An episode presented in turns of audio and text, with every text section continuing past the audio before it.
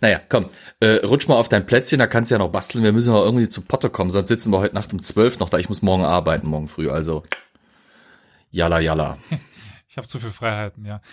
Ja, ich habe ja das Gefühl, momentan benutzen die, die, Freiheit, die Menschen Freiheit vor allen Dingen, um sie abzuwählen.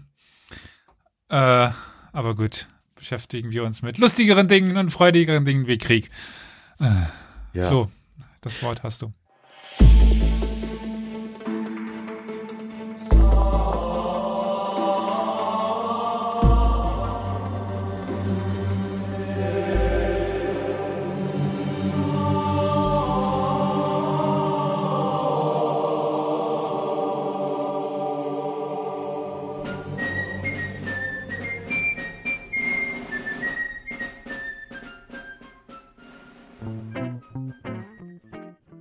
Okay, herzlich willkommen, liebe Zuschauerinnen und Zuschauer, liebe Zuhörerinnen und Zuhörer. Haben wir damit alle abgedeckt, zu Hause an den Empfängnisgeräten. Äh, wie ihr seht, heute sind wir nur zu zweit. Oder Irgendwie hört. haben wir mal wieder Verlust gemacht. Ja, oder hört, äh, wir sind mal wieder äh, vereinsamt hier. Oder von der Leine gelassen, wer weiß, das wird man sehen. Äh, heute ist eine historische Folge, denn ähm, ich arbeite das erste Mal mit einem ausgedruckten Skript. Was? Ich habe mir einen Drucker gekauft, Elias. Was? Ich habe mir einen Drucker gekauft und habe ein Skript getippt und habe es ausgedruckt. Flo ist im 20. Jahrhundert angekommen. Richtig, äh, 20. Jahrhundert, sagen wir mal, was die Drucktechnik angeht, sagen wir mal im 15. Jahrhundert, aber okay.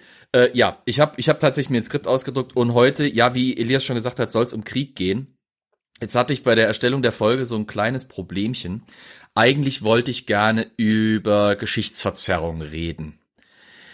Im Kontext der Geschichte der Vereinigten Staaten. Allerdings aus gegebenen Anlässen, ich denke, ich brauche es niemandem zu erklären, halte ich es für unangebracht, über Geschichtsverzerrung zu reden, die sich woanders abspielt als im Moment in Osteuropa. Und damit wir da dieses Fass nicht aufmachen und ich jetzt in einen zweistündigen Rant verfalle, äh, was äh, im Moment gerade die Misinformation 2022 äh, Wladimira Putina da irgendwie verzapft, ähm, gehen wir lieber in den Krieg.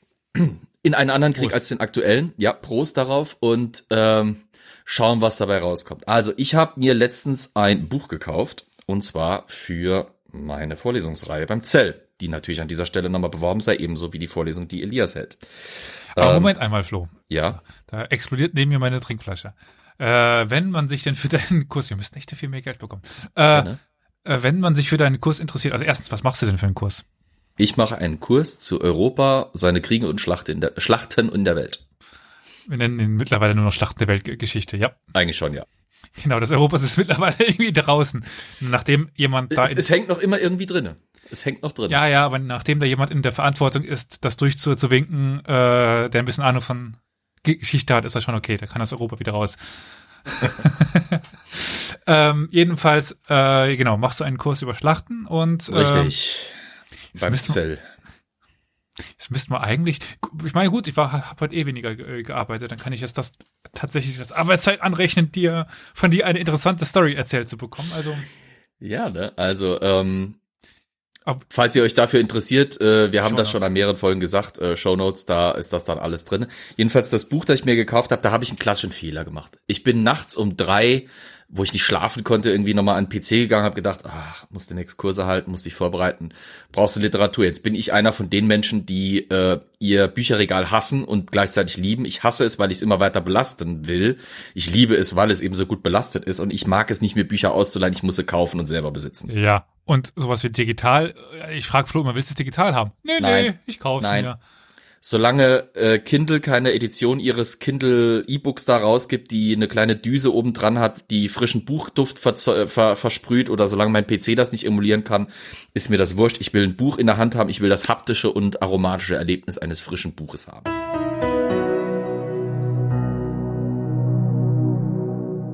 Liebe ZuhörerInnen, dieser Podcast wird stets kostenlos sein. Damit wir aber weiter unsere laufenden Kosten decken können und uns einfach qualitativ verbessern können, gibt es die Möglichkeit, uns Geld zu überweisen. Das geht nicht nur per Kofi, sondern auch per Dauerauftrag oder Überweisung auf die in den Shownotes abgebildete IBAN. Vielen Dank an alle, die es schon tun und alle, die es noch tun werden.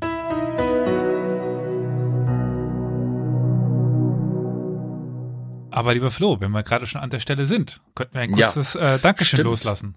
Stimmt schon, das zweite. Also danke an den lieben Marco. Manuel? Stimmt? Ma Manuel, nee. Was, was redest du da? Ich habe doch den Zettel hier. Warte mal, warte mal, warte mal. Ach, Alzheimer lässt grüßen. Marcel. Marcel. Wir beide falsch. äh, Schnitt, Sorry, Schnitt, Marcel, Schnitt. wir haben dich beide, ja, genau. Ähm, wir haben ihn beide verkackt. Also ähm, ich habe ich hab wieder überraschend Post bekommen. Es klingelt einfach an der Tür. Jemand drückt mir ein Paket in die Hand und ich denke mir, ich habe doch gar nichts bestellt. Was geht hier schon wieder ab? Und dann war es einfach ein grandioses Buchgeschenk von dem lieben Marcel, einem unserer Zuhörer, der gerne was über den amerikanischen Bürgerkrieg hören möchte. Wird er demnächst. Also, und ihr dann auch. mittlerweile was über Kosaken in Auftrag gegeben, über den amerikanischen ja. Bürgerkrieg und ja. über Militärgeschichte aus dem Mittelalter. Ja. Okay. Wir, wir sitzen hier noch 2049. Wir müssen echt aufpassen. Mhm. Naja, also vielen Dank, Marcel. Vielen Dank auch nochmal an die liebe Isa für das Militärgeschichte im Mittelalter, dass ich im Moment am Schmökern bin. Ähm, aber abgesehen davon habe ich mir selber, wie gesagt, auch ein Buch gekauft. Ich habe den Kardinalfehler, wie gesagt, gemacht, mich nachts hinzusetzen und einfach mal loszushoppen. Und dann äh, habe ich auch noch den Kardinalfehler gemacht und habe entgegen dessen, wie ich es im Studium gelernt habe, nicht die Autoren vorher gegoogelt des Buches, das ich dann bestellt habe. Und so habe ich das Buch äh, Thomas Jefferson and the Tripoli Pirates, The Forgotten War That Changed American History gekauft. Äh, war relativ zuversichtlich, weil es ein ganz nett gemachtes Taschenbuch ist, schön gestaltet und äh, mit guten Bewertungen. Und dann, als ich es bekommen habe und angefangen habe zu lesen, dachte ich mir, Moment, mit diesem Buch stimmt was nicht. Denn ähm, wo ich selbst im anglophonen Raum, also bei, bei englischsprachigen Büchern macht man schon gerne mal ein bisschen Abstriche für die, ich sag jetzt mal sachlich und Nüchternheit. Also deutsche Bücher sind meistens staubtrocken, selbst wenn sie brandneu sind, schlägst du sie auf und das erste, was dir entgegenschlägt, ist eine Wolke Staub. Bei äh, britisch, britischen oder englischsprachigen Büchern generell ist das jetzt nicht ganz so der Fall, die sind meistens lesbarer geschrieben. Und teilweise auch vielleicht an manchen Punkten bewusst etwas tendenziös. Oh. Ups. Dann schlug ich aber dieses Buch hier auf und las das Vorwort. Ähm, ich kann es mal kurz auf Englisch wiedergeben. Ähm, to my dad, who died way too young, and my mom, who worked way too hard. Soweit noch okay. they taught me from day one that being born in America was like winning the lottery. This story is yet more proof that they were 100% right. Also gewidmet seinem Vater, der viel zu jung gestorben ist, seiner Mutter, die viel zu hart gearbeitet hat, wie gesagt, soweit in Ordnung. Aber sie beide haben ihm beigebracht, dass in Amerika geboren zu sein im Prinzip wie ein Lottogewinn ist. Und die Geschichte, die in diesem Buch erzählt wird, hat ihn nochmal darin bestärkt, dass das 100% stimmt. Da wurde ich misstrauisch und habe gegoogelt und der Autor, dessen Name ganz groß auf diesem Buch draufsteht, ist Brian Kilmeade. Für diejenigen, die in den USA nicht so extrem unterwegs sind, Brian Kilmeade ist einer der Präsenter, äh, der Präsent, ja, wenn man englische Worte versucht, ins Deutsche zu vertragen, der Presenter, einer der Moderatoren, äh, der wohl Lieblingssendung für lange Zeit eines der wohl umstrittensten Präsidenten der USA, Donald Trump, nämlich äh, Brian Kilmeade ist Moderator bei Fox and Friends. Und als ich das gemerkt habe, dachte ich mir so, oh fuck. Nicht nur hat der Mann jetzt gerade wegen mir auch noch mal ein bisschen Geld verdient, sondern ich habe halt auch dieses Produkt neu? gekauft. Äh, das ist neu, ja, ja. Ähm, was heißt neu? Es ist relativ neu, aber ich habe es halt aus erster Hand äh, gekauft, also hat er was dran verdient. Ähm, ja, jedenfalls war ich dann direkt ausgesprochen misstrauisch, was dieses Buch angeht. Und mhm. wie ihr jetzt schon aus diesem Vorrand und dem Titel wahrscheinlich entziehen könnt, geht es heute um den im Deutschen als solchen bezeichneten ersten amerikanisch-tripolitanischen Krieg. Ziemlich langweilig. Ähm, Im Englischen klingt er viel besser als The First Barbary War oder der erste Barbareskenkrieg. Ähm, ich werde an ein paar Stellen versuchen, mal noch drauf einzugehen, wo dieses Buch mir teilweise echt bisschen so äh, die Farbe aus dem Gesicht gezogen hat. Ähm, aber fangen wir erstmal an, äh, bisschen das richtig reinzufügen. Äh, ihr erinnert euch vielleicht, dass eine, dass eine Folge von unserem lieben äh, Olli war es, genau, Olli mhm. hat die Folge gemacht, äh, uns schon mal zu den barbaresken Piraten geführt hat. Wir hatten die Geschichte eines Norddeutschen, der von diesen aus Nordafrika stammenden äh, Piraten oder Freibeutern, je nachdem, wie man es definieren will, entführt worden war und dann dort eben als äh, Sklave, beziehungsweise mehr oder weniger als Sklave eben viele, äh, viele Jahre verbracht hat. Und ich hatte schon damals angekündigt, dass dieses Thema der Barbaresken mich irgendwann mal wieder anlocken würde und heute ist es dann endlich soweit. Aber, lieber Flo, Hm. Also einerseits ist natürlich jede Literatur gute Literatur unter einer gewissen Augenmerk. Richtig. Also auch an sich schlechte Literatur ist gute Literatur, wenn man aufzeigt, dass sie schlechte Literatur ist. Richtig.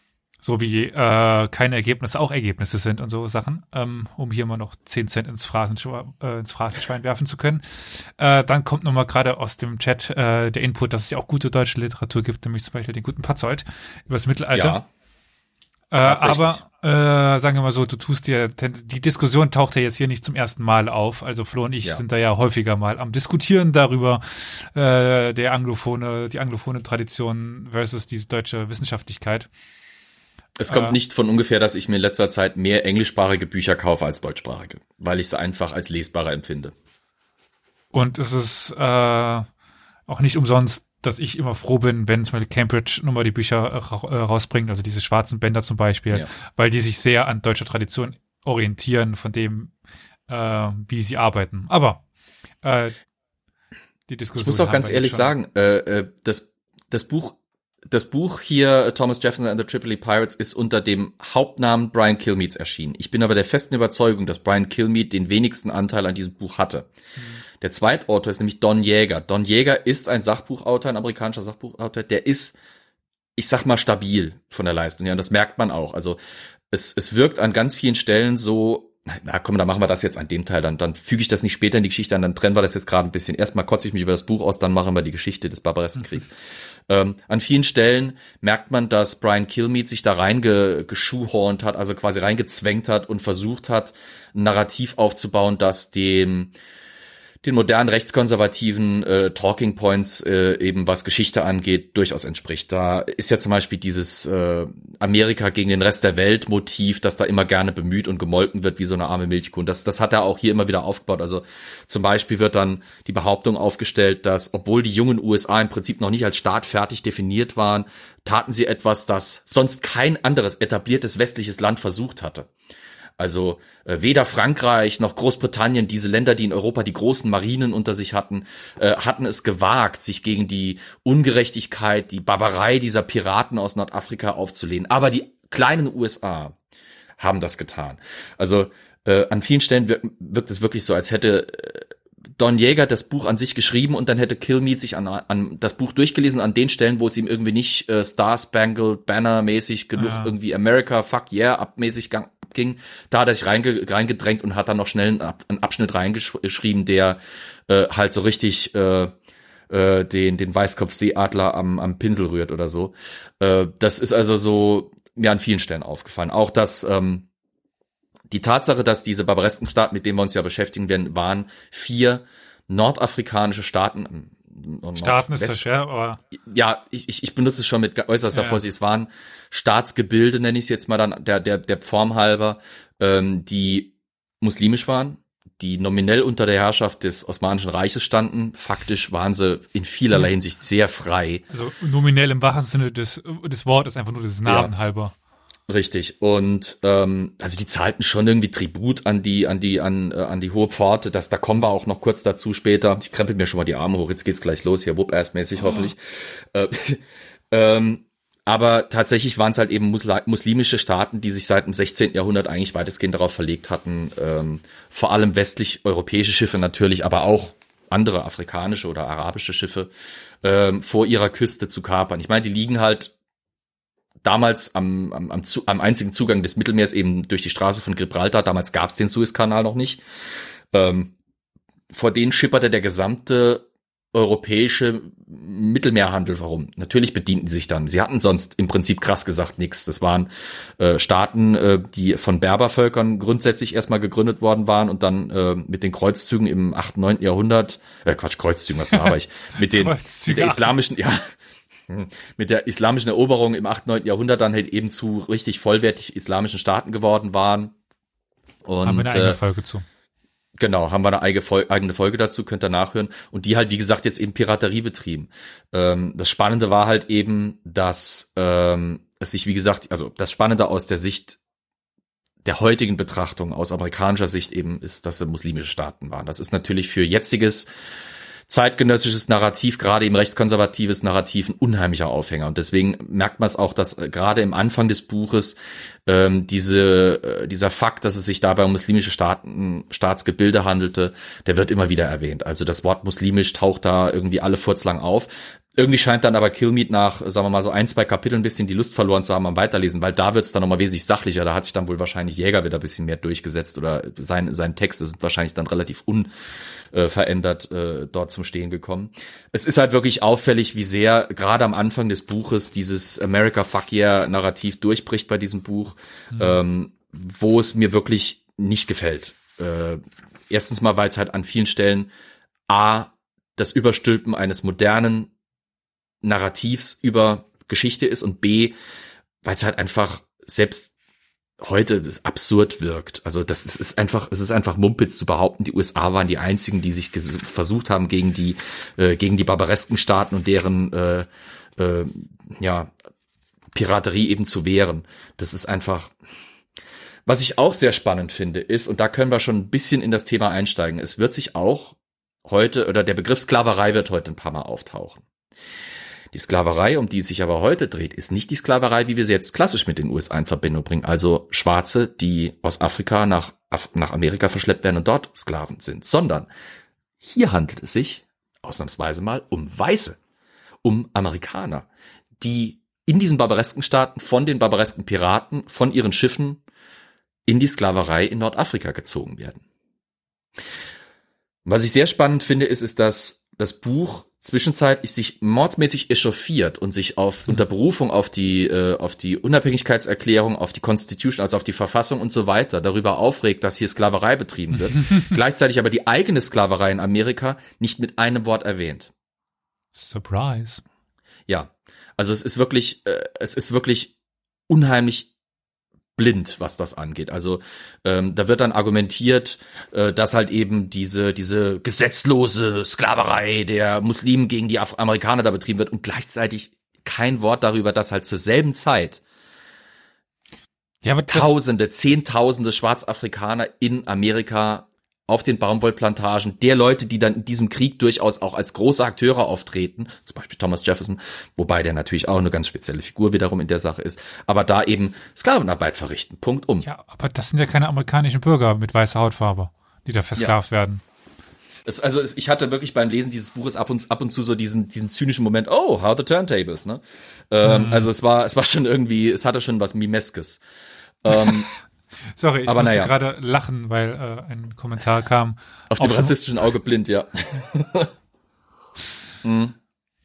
Aber gut, da kann man natürlich jetzt ganz krass sagen, der Mann, der dieses Buch, wie gesagt, unter seinem Namen hauptsächlich verkauft oder mit dessen Namen hier das Buch stark beworben wird, ist ein Moderator bei Fox and Friends. Das ist jetzt nicht gerade ein Sender, der für Progressivität bekannt ist. Nur in die falsche Richtung. Ja, wie man es nimmt. Ähm, aber okay, genug zu dem Buch. Subjektive wenn ihr Meinung. euch, wenn ihr euch zu den barbaresken Kriegen informieren wollt und ihr wollt was, wo ihr durchaus, wenn ihr vorsichtig seid, die richtigen Informationen und interessant lesbar diese ganzen Sachen euch rausziehen möchtet und gleichzeitig auch ein bisschen kotzen wollt und wenn es euch nichts ausmacht, dass ihr ein paar Dollar damit verdient, dann kauft euch dieses Thomas Jefferson and the Tripoli Pirates. Ähm, aber ansonsten gibt es äh, ganz passable andere Literatur. Ganz einfach gesagt, muss ich wirklich äh, gestehen, wenn ihr den englischen Wikipedia-Artikel oder auch von mir aus den deutschen Wikipedia-Artikel zum amerikanisch-tripolitanischen Krieg euch anguckt und die Literaturempfehlung darunter seht, da ist auch übrigens dieses Buch von Brian Kilmeade und, und Don Jäger dann als ja. Quelle teilweise genannt. Ähm, ihr werdet andere gute Werke finden. Das einzige Problem, das ich halt hatte, war, ich habe eine größere Buchbestellung auf einem aufgegeben und habe das hier gekauft, weil es halt bisschen billiger war als das nächst bessere, beziehungsweise als das nächst teurere, das wohl besser gewesen wäre, aber naja. Ich sehe gerade, weil ich äh, auch direkt nachgeschaut habe, hier gibt's Osprey ja. Publishing, die haben ja auch einen relativ guten Namen, also Gregory Frame ja. and Barnes, Wars of the Bavary Pirates. Äh, das klingt jetzt allein von dem Veröffentlichungsort ganz interessant. Da kann man ja so ein bisschen quasi äh, das Handwerk eines Historikers, einer His Historikerin machen, so die, einfach mal äh, Quellenkritik in dem Sinne von den Literaturen. Ja. Ähm, Osprey Publishing läuft einem sehr häufig über den Weg. Die Veröffentlichungsorte Oxford und, und New York sagt schon mal. Osprey macht, glaube ich, auch die, äh, das, die machen auch die Man at Arms Serie. Ja. Ich meine, die sind das, die, ähm, Ospreys. also wenn ihr euch generell äh, zu Krieg, äh, Kriegführung in verschiedenen Phasen oder zu einzelnen Schlachten und den Umständen und den äh, Bedingungen informieren wollt, ist die Man at Arms Serie im Englischsprachigen ganz gut. Ich meine, die kommt auch von Osprey. Googlest du es gerade? Äh, b -b -b interessant. Es gibt Osprey Games. Was ist das denn? Ja. Ähm, Ich meine, es ist Osprey. Blub, blub, blub, blub, blub. Ich guck's gerade selber schnell mal. Interessant. Äh, sah mir so aus, als ich das gerade gegoogelt habe. Yep. Ja, ja, sind sie. Ja, ist Osprey. Ja.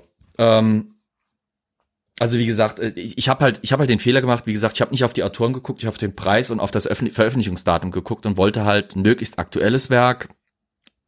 Leider Gottes, wie gesagt, dann ausnahmsweise hier mal über sowas gesteuert. Oder oder halt auch glücklicherweise, wie gesagt, es hat mir ähm, an vielen Stellen zu denken gegeben und äh, dadurch, dass es mich so provoziert hat, habe ich mich auch mit dem Buch relativ gut auseinandersetzen können. Also ich habe es äh, jetzt zweimal quasi durchgelesen, ähm, weil ich nochmal gucken wollte, was jetzt tatsächlich mich beim ersten Mal so aufgeregt hat und ob ich vielleicht noch was entdecke. Äh, tatsächlich, wie gesagt, beim zweiten Mal, als ich dann bewusster an die Sachen ranging und es mich weniger überrascht hat, wenn dann halt diese Stellen kamen, muss ich sagen, war es im Kern ein gar nicht so schlechtes Überblicksbuch. Ist halt, ja, ist halt schade, dass da dieser Brian Kilmeade mitmachen musste. Ja, aber das macht's halt gefährlich. Ja? Ja. Also, wenn du an sich richtige Informationen mit äh, den der Propaganda zusammenmixt und dann die Informationen dir so legst, dass sie deiner Weltanschauung passen, dann sind wir halt ganz schnell in dem Gebiet, was momentan meiner Meinung nach einer der größeren Probleme ist, ähm, die wir als Menschheit haben, dass dann die Leute das eben nicht auseinanderhalten können. Und, Also ähm, mir als als jemand, der sich mit diesem diesem barbaresken Krieg schon ein paar Mal beschäftigt hatte, abseits eben dieses einzelnen Buches, hm, ähm, fielen jetzt natürlich die Sachen, die wirklich so eklatant propagandistisch gefärbt waren, natürlich sofort auf. Aber jemand, der, sagen wir mal, sich das erste Mal damit beschäftigt, weil er irgendwo mal am Rande davon gehört hat und jetzt denkt, ach komm, ich kaufe mir jetzt mal ein Buch, um mich da reinzulesen, dem kann das natürlich schnell passieren. Also ähm, ja, es ist, wie du sagst, es ist gefährlich. Ich, wie gesagt, ich will jetzt gar nicht so viel weiter ausbreiten, weil sonst, sonst fangen wir an, äh, da in Gefilde abzuweichen. Ist, äh, ich kann auch so viel sagen, dass ich mich ja schon, als ich zum Beispiel in London auch war, eine Zeit lang mit dem amerikanischen Unabhängigkeitskrieg und mit dem Pontiac-Aufstand beschäftigt habe und dem äh, Siebenjährigen Krieg, den haben wir ja schon in der Schlacht von Quebec äh, letztes Mal abgearbeitet Mhm. vor einer Weile. Ähm, immer wieder ist mir untergekommen, dass gerade wenn es um die englischsprachige Literatur aus dem amerikanischen Raum geht, die ältere Literatur teilweise echt gefährlich ist. Die jüngere Literatur tatsächlich wesentlich besser ist. Es gibt seit einigen Jahren so eine, so eine Art Umdenken. Äh, Ich ärgere mich bis heute. Ich hatte ein Zitat in einem Buch gefunden, das ich mir auch merken konnte, das ich mir aber nicht aufgeschrieben habe und deswegen auch Titel und Autor nicht mehr weiß. Aber im, vom Inhaltlichen her ähm, war dieses Zitat so viel wie in kaum einem anderen westlichen Land wird die Nationalwertungsgeschichte dermaßen verfälscht, vermittelt und dargestellt und propagiert wie in den USA. Also jedes Land hat ja seine Nationalwertungsgeschichte. Deutschland durch den Deutsch-Französischen Krieg und die lange, lange Bewegung, die dahin geführt hat. Frankreich durch die Französische Revolution, beziehungsweise wenn man es auf die monarchistische Ancien Regimezeit ausdehnt, halt über diese ganze Geschichte des Mittelalters, des Frankreichs etc. Großbritannien mit dem Angelsächsischen, dann eben der normannischen Eroberung und so weiter und so fort. Alles hat seine, jedes Land hat seine Nationalwertungsgeschichte. Die USA haben eine relativ junge Geschichte, was das angeht.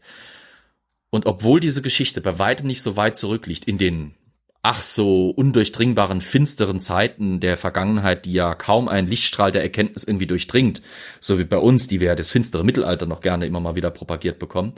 Ähm, trotz dass dem das so ist, ist ganz häufig in den, Amerik in den amerikanischen Schulklassen, selbst bis in höhere Bildungsformen, ziemlich viel Bullshit unterwegs. Da passt dann halt so was wie das Buch von Kilmeade auch rein. Aber ich würde mal sagen, meinst, du- meinst du, wir haben mal langsam genug gerantet? Wir haben jetzt schon halber elf und ich habe noch sieben Seiten Skript vor mir. Äh, Genau. Und das wird schon ein paar Force-Ritt. Ähm, ich würde mal sagen, wir steigen jetzt mal ins richtige Thema ein, nachdem das jetzt ein bisschen äh, chaotischer Rant erstmal war. Wie gesagt, die barbaresken Staaten hatten wir ja schon mal so ein bisschen. Das sind diese vier Staaten. Marokko, Algerien oder Algiers im Englischen immer genannt, Tripolis und äh, was fehlt da noch? Tripolis Tunis. und Tunesien, Dankeschön. Wobei, Äh, wobei Tunesien- ich jetzt dir da sagen Tunis. kann, dass du bei den äh, Ländern, dass die modernen Bezeichnungen nimmst und die damals das ist das Gefährliche, ja äh, nicht davon ausgehen kannst, dass das so ist. Das waren Städte. Das waren die großen Hafenstädte, die das gemacht haben und das Hinterland teilweise kontrolliert haben, teilweise nicht. Also wenn wir jetzt sagen, das war Algerien, das ist nicht das moderne Algerien, das eines der größten Länder der, der, der Welt ist, die halt auch ein riesiger Teil einfach nur Wüste ist.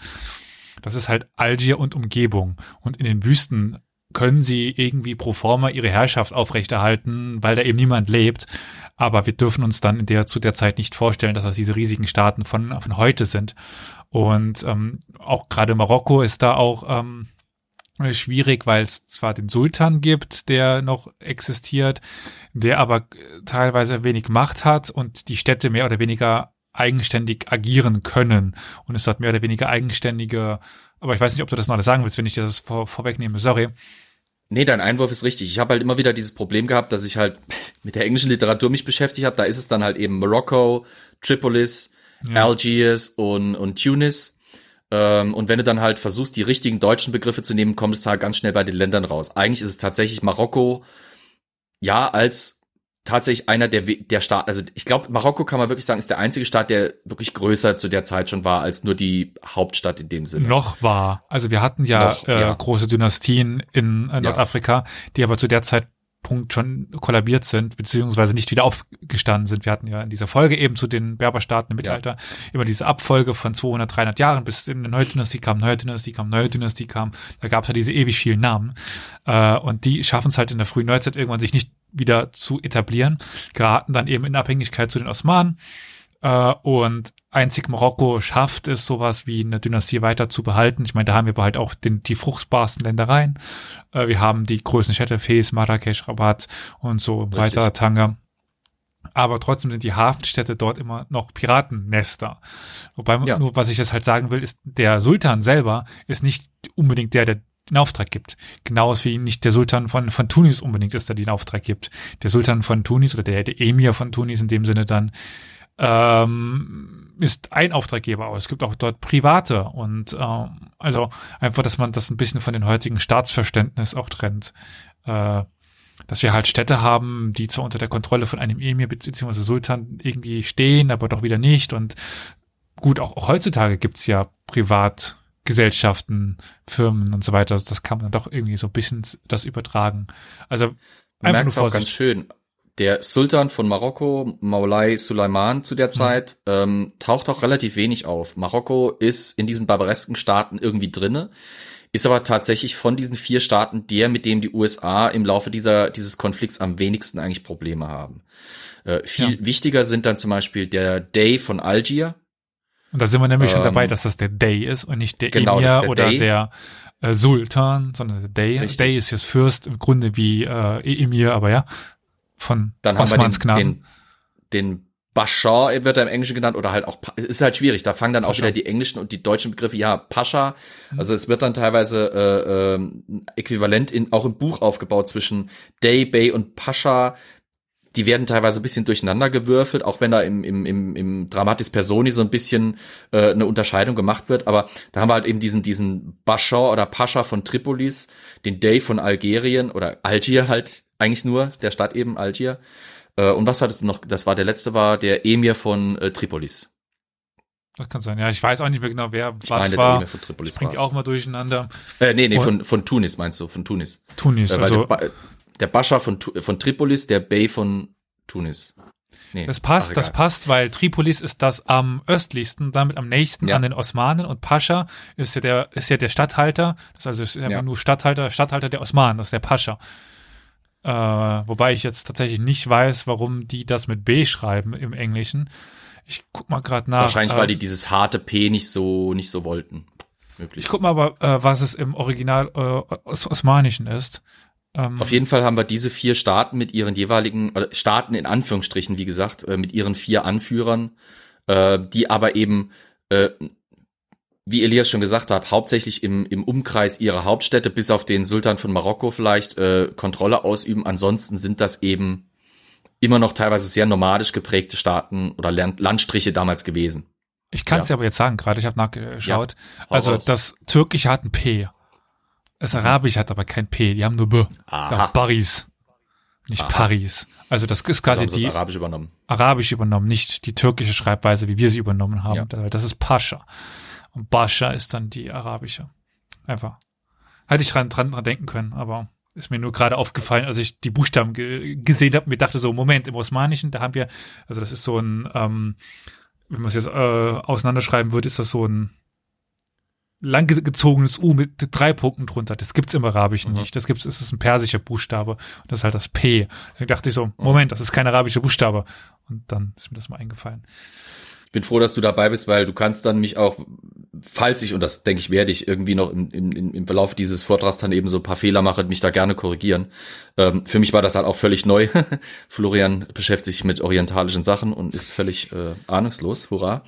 Ähm, aber naja, diese, diese verschiedenen Staaten waren halt, wie gesagt, in der Piraterie tätig. Ähm, das lief meistens dann eben so ab, dass ähm, das darf man sich jetzt nicht so vorstellen, dass da in den Hafenstädten sich irgendwie mal so fünf Typen treffen, zwielichtige Gestalten in der Kneipe und tun sich zusammen, komm, wir lass, lass uns mal zur See fahren, wir, wir gucken mal, was wir finden. Sondern das waren wirklich sehr gut organisierte äh, äh, Operationen, die da abliefen. Ich fühlte mich an vielen Stellen an die Freibeuter, also eigentlich an die Freibeuterorganisation aus dem 16. Jahrhundert, zum Beispiel aus England, äh, in, äh, erinnert. Genau. Deswegen ist auch das mit den Barbary Pirates, kann man im Deutschen drüber streiten, ob es Piraten oder Freibeuter sind. Denn ähm, während Piraten vielleicht schon eher, ich sag mal, anarchistisch ohne Staat auf eigene Faust operieren, handelt es sich bei diesen Barbaresken durchaus um Freibeuter. Freibeuter, die fast schon staatlich organisiert sind. Also da, da verschwimmen auch die Grenzen zwischen, sagen wir mal, der Marine von Tripolis und den Piraten, die von dort aus operieren oder sowas. Also das ist schon im Prinzip deckungsgleich an vielen Stellen. Das lief also wirklich wie damals im 16. Jahrhundert in England. Das heißt, äh, sagen wir mal, der Dave von Algier äh, tut sich mit den äh, Wohlhabenden seiner Stadt oder seines Staatswesens eben zusammen, dann schmeißen die alle ein bisschen Geld in den Pott, jeder bekommt einen Anteil zugeteilt, dann wird ein Schiff oder mehrere Schiffe ausgestattet, Crews werden angeheuert, die Schiffe stoßen, äh, stechen in See, stoßen irgendwo auf hoher See auf. Für die Piraterie zugängliche Schiffe, kapern die, bringen die Ware, die Schiffe und die Menschen an Bord zurück, dann werden die verteilt. Die Waren werden in irgendeiner Form verscherbelt oder selber benutzt, je nachdem, was es eben ist. Das Schiff wird teilweise einfach umgewandelt, umgerüstet und wird für weitere Piratenaktionen genutzt. Und die Menschen an Bord, wie gesagt, meistens eben Europäer oder eben Amerikaner, Weiße überwiegend, ähm, werden versklavt und werden dann gegen Lösegeld wieder freigelassen, beziehungsweise, wenn eben kein Lösegeld aufgebracht wird, sitzen sie da lange. Und äh, es kann dann vorkommen, dass man wirklich Jahrzehnte dort unten verbringt. Wie diese Sklaverei dort aussah, ist immer ein bisschen schwierig zu umreißen. Wir haben nämlich Quellen, die einerseits gute Behandlung für Wohlhabende durchaus nahelegen, also dass eben Menschen von gewissem Stand mit gewissem Vermögen und äh, ähm, Rückhalt von, von zu Hause ganz gut behandelt werden, während halt, ich sag mal, die einfachsten Matrosen, die halt niemanden sonst haben, durchaus wirklich wie wir uns Sklaven vorstellen benutzt werden. Die müssen dann zum Beispiel in Tripolis an der Stadtmauer Mörtel kratzen oder sowas. Während ein Offizier zum Beispiel teilweise in Dienste solcher Herren, wie wir es ja auch bei Ollis Folge hatten, teilweise in hohe Hofämter aufsteigen dürfen. Aber was erwartest du? Also, es war ja immer so. Es, äh, Ge- Gefangene mit Geld werden besser behandelt, weil von denen willst du ein hohes Lösegeld. Und hohes Lösegeld bekommst du nur, wenn die un unbeschadet sind. Genau. So, deine Ware von ihren. Verwandten und genau. Das ist dann im Prinzip ziemlich pragmatisch gesehen. Ja. Die USA kommen jetzt an dieser Stelle ins Spiel, nachdem sie ihre Unabhängigkeit erklärt haben. Wir wissen, am 4. Juli 1776 erklären sich die USA für unabhängig. Es beginnt der Unabhängigkeitskrieg, der endet dann irgendwann erfolgreich und dann sind die USA frei. Hooray. Ähm, blöd für die USA ist, dass allerdings mit der Unabhängigkeit und der Staatswerdung auch tatsächlich die ganzen Autoritäten Pflichten auch eines Staates auf sie fallen. Ja. Zum Beispiel den Schutz ihrer Handelsfahrt, ihrer Handelsseefahrt. Bis zur Unabhängigkeitserklärung und sogar noch ein Stückchen darüber hinaus im Rahmen der Möglichkeiten sind US-Schiffe oder sind Schiffe aus, aus den Kolonien, aus Amerika, ich, ich nenne es der Einfachheit halber jetzt einfach die USA. Sonst, sonst komme ich immer wieder durcheinander. Ihr wisst, was ich meine. Äh, sind eben US-Handelsschiffe immer unter britischer Flagge gefahren. Gut, es war ja britische Ähm, Kolonie, also natürlich. Es war eine britische Kolonie, genau. Und selbst noch in Unabhängigkeitskrieg gibt's da Beispiele dafür, dass eben dann US-Handelsschiffe durchaus mit dem Union Jack oder mit den, ich meine, die, die frühen amerikanischen Flaggen haben ja den Union Jack noch drinne, bevor eben, es eben dieses Star Spangled Banner wird mit den Sternen oben in diesem Feld, ist äh, oben in diesem Feld, das heute eben von den Sternen eingenommen wird, der Union Jack drinne gewesen an vielen Stellen. Ähm, dadurch standen diese Schiffe nominell unter dem Schutz der Royal Navy Großbritanniens. Mhm. Und Großbritannien sowie Frankreich hatte eben im Verlauf dieser, äh, dieser vielen Jahrzehnte und eigentlich ja Jahrhunderte, die barbaresken Staaten operierten, immer wieder entweder durch reine militärische Machtprojektion oder tatsächliche Machtausübung, Gewaltausübung oder durch finanzielle Regelungen im Prinzip, wenn er so wollt, Schutzgeldzahlungen, sich diese Barbaresken vom, vom Hals gehalten und deswegen erweiterte sich quasi dieser Schutz, den sie eben bezahlt hatten, auch auf die US-Schiffe gab auch hier diese, diese, Interess äh, diese interessante Story mit den Versicherungswesen, das sich entwickelt Richtig. hat. Also dass es äh, Schiffsfahrer tatsächlich eine Versicherung abgeschlossen haben für die Entführung durch die Barbaresken oder gegen die. sie kommen wir gleich dazu, ja. Okay, komm, dann will ich nicht ja, vorgreifen, ja. sorry. Ähm, jetzt wie gesagt, kommen die Briten äh, fallen fallen quasi äh, weg als Schutzmacht, weil die USA haben sich unabhängig äh, von den von den Briten erklärt und ja. ähm, ne? Klar. Äh, lustigerweise haben die USA relativ kurz nach ihrer Unabhängigkeitserklärung das Problem erkannt und sind tatsächlich nochmal zu den Briten gegangen und haben gesagt, ähm, könnten wir nicht vielleicht doch nochmal ein Arrangement treffen, wo ihr dann eben mit euren Schiffen der Royal Navy unsere Handelsschiffe schützt. Ich gehe mal davon aus, dass die Briten so nach dem Motto, you what, mate? Irgendwie reagiert haben, so nach dem Motto, meinst du das jetzt gerade ernst, kleiner, kleiner Yankee Doodle Man? Äh, du hast uns quasi im Prinzip gerade die Hucke voll gegeben und jetzt möchtest aber gerne wieder unser, unter unseren Schutz kriechen. Äh, nope ähm, so dass die USA halt wirklich äh, in ihrer Frühphase echt ein ziemliches Problem haben. Was machen sie mit ihren Handelsschiffen? Es wird dann äh, 1783 oder bis 1783, der Vertrag wird 1778 geschlossen, der mhm. äh, Treaty of Alliance oder äh, Treaty of, äh, of Friendship auch teilweise genannt, aber eigentlich Treaty of Alliance mit Frankreich geschlossen. Ähm, der regelt nicht nur generell die diplomatischen Beziehungen dieser zwei Staaten, ähm, er regelt Handelsbeziehungen, aber eben auch, dass die französische Marine im Prinzip den Schutz äh, von US-Schiffen übernimmt. Dieser Vertrag läuft aber 1783 wieder aus. Das heißt, zwischen 1778 und 83 sitzen die US-Schiffe wieder mal äh, äh, unter dem Schutz einer großen Macht, eben dann Frankreich. Falls ihr euch übrigens an der Stelle schon mal fragt, was ist denn mit US-Schiffen? Äh, die 13 Kolonien, die USA haben eine Continental Navy zwischenzeitlich gehabt kurzzeitig für den für die Dauer des Unabhängigkeitskrieges, so wie sie eben für die Dauer des Unabhängigkeitskriegs eine Continental Army hatten unter General George Washington. Als aber der Krieg rum war ähm, und klar wurde, dass äh, es ein Schweine Geld kostet, äh, sowohl eine Armee als auch eine Marine zu unterhalten, gerade eine Marine ist ein unheimlich kostspieliges Ding zur damaligen Zeit, im goldenen Segelzeitalter, ähm, wird diese Continental Navy nach und nach eingestampft. Das heißt nach und nach, eigentlich relativ kurzfristig eingestampft. Ähm, das heißt, für lange Zeit ähm, über diesen Konflikt hinweg, mit dem wir uns jetzt beschäftigen, ihr werdet es dann später sehen, wenn, wenn dann die Amerikaner wieder aufrüsten, haben die USA einfach keine Navy, keine Marine, die irgendwie in dieser Form äh, äh, ihre Schiffe schützen kann oder die Machtprojektion betreiben kann, wie es eben die Royal Navy für Großbritannien oder die äh, königliche französische Marine für Frankreich machen konnte. Ja, es ist aber super interessant, weil zu dem Zeitpunkt müssen sich ja viele Länder entscheiden, was sie jetzt haben wollen. Also eine Richtig. gute Marine oder ein gutes äh, Landheer. Die Engländer entscheiden sich für die gute Marine das ist immer wieder erschreckend erstaunlich, wie schwach eigentlich das amerikanische Militär gewesen wäre, hätten die nicht diese Insel. Gut, dann hätten sie sich nicht für die Marine entschieden. Meinst das aber, britische Militär? Ja. Sorry, Richtig, was, ja. was sagte ich? Amerikanische. Ah, oh, äh, danke dir für ja. den Hinweis. Äh, und die Franzosen hatten versucht beides, aber haben sie nicht hinbekommen. Die Franzosen haben es nicht hin, also sie haben ja. es kurzzeitig mal versucht, aber sie hatten im Endeffekt keine Chance gegen die Briten. Ähm, also ja, ja, so kann man es zusammenfassen. Es ist auch wirklich ein Problem, das haben wir ja quasi auch bei der ähm, äh, Belagerung von Quebec gehabt, dass äh, die französische Marine, Marine schafft es nicht, das zu erreichen, was die britische Royal Navy hinkriegt. Mhm. Ähm, sowohl Frankreich als auch Großbritannien haben ein Kolonialreich, das, den ganzen, das die ganze Welt eigentlich umspannt. Ähm, die französischen Schiffe, aufgrund ganz vieler Faktoren, auf die ich jetzt nicht eingehen kann und will aus Zeitgründen, mhm. schaffen es teilweise einfach nicht, mit den britischen mitzuhalten. Kleines Detail, äh, britische Schiffe zum Beispiel haben eine ganz andere äh, Doktrin, was das Beschießen gegnerischer Schiffe angeht, als die französischen.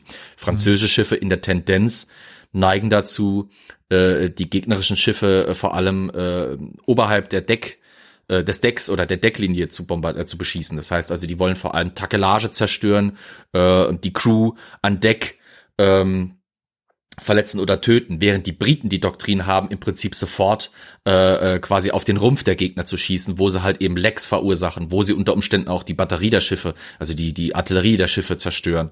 Ähm, das führt dazu, dass halt äh, bei solchen Gefechten durchaus die britischen Schiffe in kurzer Zeit mehr Schaden an den französischen Schiffen anrichten können als die französischen an den britischen. Plus da kommen wir dann aber in Konstruktionsweisen, die, wie ich nur ganz kurz anreißen, die britischen Schiffe sind generell etwas robuster gebaut als französische Schiffe es generell waren. Ähm, und dann kommen wir dann nachher noch dazu, dass die Amerikanischen das Ganze dann noch mal krasser machten als die Briten, aber sei es drum. Also aber mit was dem halt ja. auch gewesen wäre, wenn jetzt äh, durch einen, einen Zufall der Ärmelkanal sich plötzlich um so 100 Meter hebt und die Franzosen hätten einfach mhm. rüberlaufen können, dann äh, hätten die Briten aber ein ganz schönes Problem gehabt, weil gegen die Armee der Franzosen hätten sie keine Chance gehabt. Das war ja dann auch in den Napoleonischen Kriegen so ein ständiges Bedrohungs Bedrohungsszenario, dass, dass Napoleon zum Beispiel seine Armee ganz lange, ganz lange Zeit bei Boulogne-sur-Mer stationiert hat, im Prinzip in Erwartung einer, einer Invasion, die dann Gott sei Dank durch die Vernichtung der französischen Marine oder die Abhaltung der französischen Marine an anderen Orten äh, durch die Royal Navy eben erzeugt wurde. Also hätten die, hätten die Franzosen ein paar Seeschlachten in den Napoleonischen Kriegen äh, gewonnen, wären diese Kriege ganz anders ausgegangen. Aber ja. Kette, hätte, Fahrradkette. Kommen wir zurück zu äh, den USA.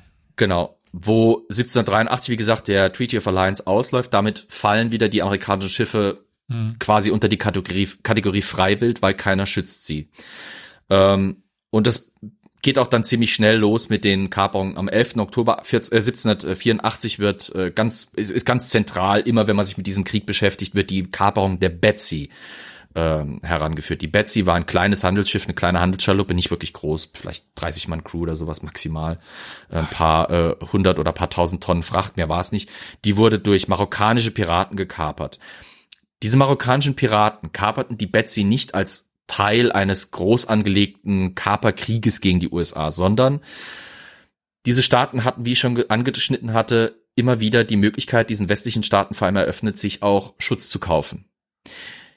Jetzt waren die USA frischen Staat geworden und Marokko sah dort eine neue Geldquelle. Ein neuer Staat, der Schutzgeld bezahlen kann. Ja. Und um die, ich sage mir jetzt mal ganz krass, die Aufmerksamkeit der USA zu erlangen, sollte durch die gezielte und ich sag mal publikumswirksame Kaperung einzelner Handelsschiffe eben die Aufmerksamkeit der US-Regierung gewonnen werden und dann sollten Forderungen von Marokko quasi für solche Schutzgeldzahlungen an die USA gestellt werden, die dann beglichen werden sollten und dann wäre eh alles in Butter gewesen.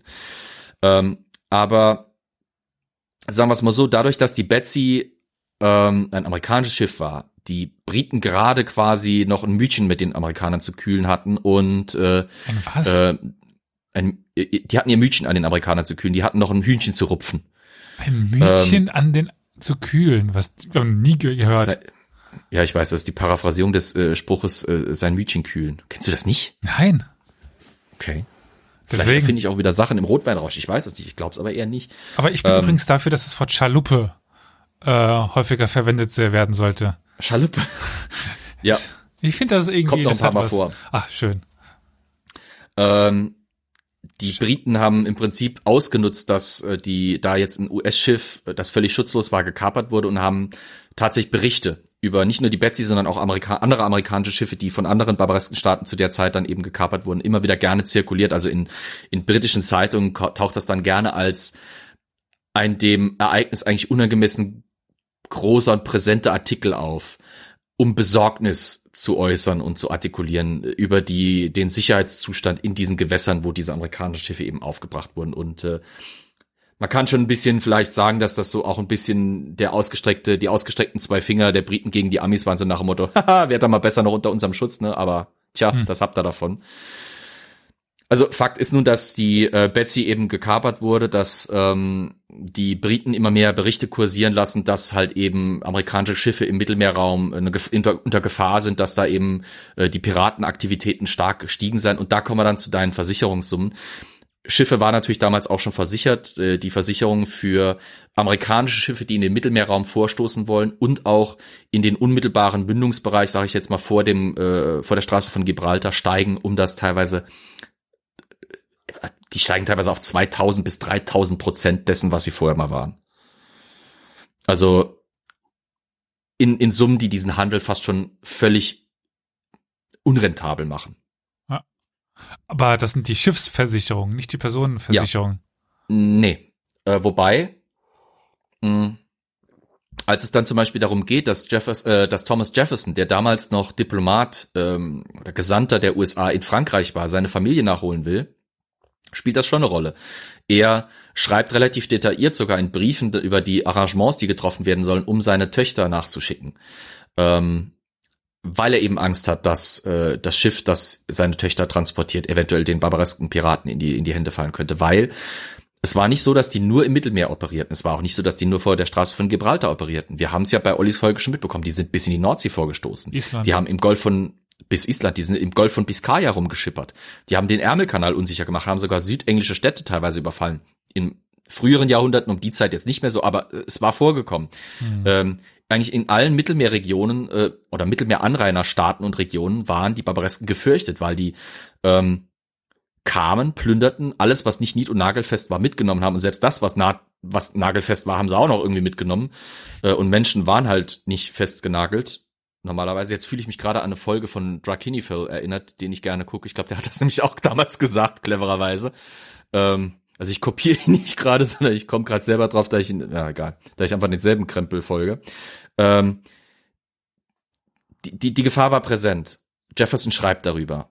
Und man merkt auch dann, dass spürbar ähm, ein, ein, der Handel nachlässt, in, in, gerade insgesamt im Mittelmeerraum, insbesondere aber auch insgesamt nach Europa. Die Schiffe nehmen oder versuchen jetzt andere Routen zu nehmen, wenn sie überhaupt noch Routen nehmen können, weil wie gesagt, die Versicherungen sind so schweineteuer. Mhm. Teilweise verlieren amerikanische Räder jetzt äh, Aufträge an britische, französische, andere, andere Nationen eben, weil die halt unter Umständen unter dem Schutz der Barbaresken oder unter dem Schutz ihrer Nation vor den Barbaresken stehen und deswegen noch frei handeln können. Ne? Und wenn die amerikanische Wirtschaft in Gefahr ist, hui, hui, hui, hui äh, ja, shit you not, weil dann kommt der Krieg. Ja, und dann muss man auch noch bedenken, die USA waren gerade aus ihrem Unabhängigkeitskrieg gekommen und das sind die nicht ohne Schulden. Es dauerte sehr lange. John Adams musste wirklich Klinken putzen, bis er irgendwann äh, äh in Holland nach dem Sieg in der Schlacht von, ich meine, war es sogar Yorktown? Ich glaube, es war sogar Yorktown. Ich glaube, erst nachdem die Neuigkeiten von Yorktown nach Europa gedrungen waren, waren niederländische Geldgeber oder Bankiers überhaupt bereit, den USA einen Staatskredit oder überhaupt einen Kredit zu gewährleisten, damit, oder Neuengland vor allem erstmal, damit überhaupt mal eine Art Kreditwürdigkeit dieses jungen Staates etabliert war. Vorher hatten die eigentlich im Prinzip nur Schuldenwirtschaft betrieben.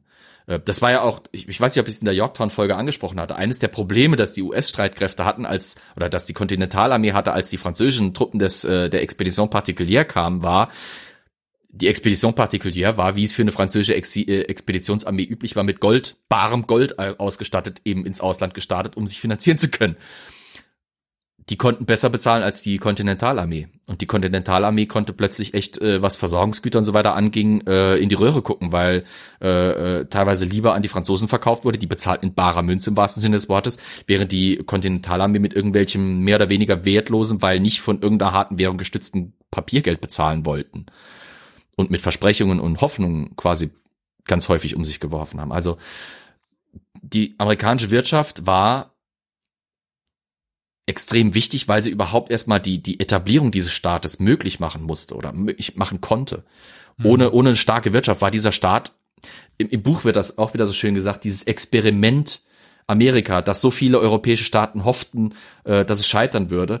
Äh, dieses Experiment Amerika war halt noch so neu, dass, dass es unheimlich wichtig war, dass da Geld reinkommt, weil sonst wäre dieses Experiment einfach an, aufgrund seiner Schulden und seiner wirtschaftlichen Unfähigkeit schnell wieder erstickt. Ähm, Nachdem eben die Betsy äh, gekapert worden war, nachdem es zu Verhandlungen zwischen Marokko und den USA gekommen war, wurde dann relativ bald, also schon 1786, äh, am 23. Juli, der Treaty of Friendship geschlossen. Das war also der, äh, ich sag mal, Friedensvertrag zwischen den USA und Marokko. Ähm, in diesem Vertrag wurde tatsächlich eine Klausel eingebaut, dass nominell jetzt alle in den barbaresken Staaten, in allen vier barbaresken Staaten, inhaftierten oder versklavten US-Bürgerinnen und Bürger unter dem Schutz des Sultanats Marokko stehen sollten. In der Praxis war das natürlich ein ziemlich zahnloser Paragraph, weil, naja. Ein ziemlich zahnloser Sultan. Ja, die machten halt, was sie wollten. Okay, mit Marokko hatte die USA jetzt erstmal Ruhe. Das blieb dann auch für lange Zeit so. Die anderen Staaten dachten sich aber, ja, schön, hast du mit Marokko einen Frieden geschlossen. Und jetzt, was ist mit uns? Wo ist unser Anteil? Ähm, 1785 hatten algerische Schiffe schon längst mit Kaperfahrten gegen die US-Handelsschifffahrt äh, begonnen. Da wurden zum Beispiel am 25. Juli 1785 die Mariah und eine, eine Woche später der Schoner äh, äh, Dauphin äh, unter dem Kapitän Richard O'Brien äh, äh. Richard O'Brien oder O'Brien, je nachdem wie man, also ich, ich glaube, er heißt O'Brien, weil er, weil er nicht mit A geschrieben wird, sondern mit IE und da kenne ich es als O'Brien. Ähm, Richard O'Brien ist auch zum Beispiel für dieses Zitat verantwortlich, das ich äh, Elias für den Titel heute genannt habe. Der Titel der Se äh, Sendung ist ja quasi Geld ist ihr Gott und Mohammed ist ihr Prophet. Also Money is their God and Mohammed is their Prophet. Dieses Zitat ist Richard O'Brien zu verdanken, der in seinen Aufzeichnungen über seine lange Gefangenschaft in den äh, barbaresken Staaten in Algerien ähm, äh, uns Memora also quasi äh, äh, ja Schriften hinterlassen hat. Äh, der war ziemlich verbittert, das kommt da auch aus diesem aus diesem Zitat heraus.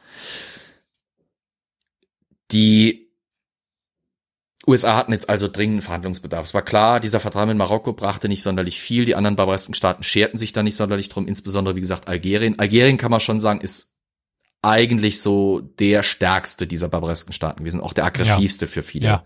für viele Zeit. Also ähm, der Day von Algerien war Algier. Äh, von Algier, sorry. Ja, danke, genau das meine ich. Der, der Day von Algier war schon wirklich so der Kriegstreiber in dieser, in diesen, in diesen barbaresken Staaten. Dicht halt, gefolgt von, von Tripoli. Das war halt der unabhängigste in dem Sinne, könnte man sagen. Ja. Also der Sultan war schon noch sowas wie ein Staat, der hatte inländische Positionen.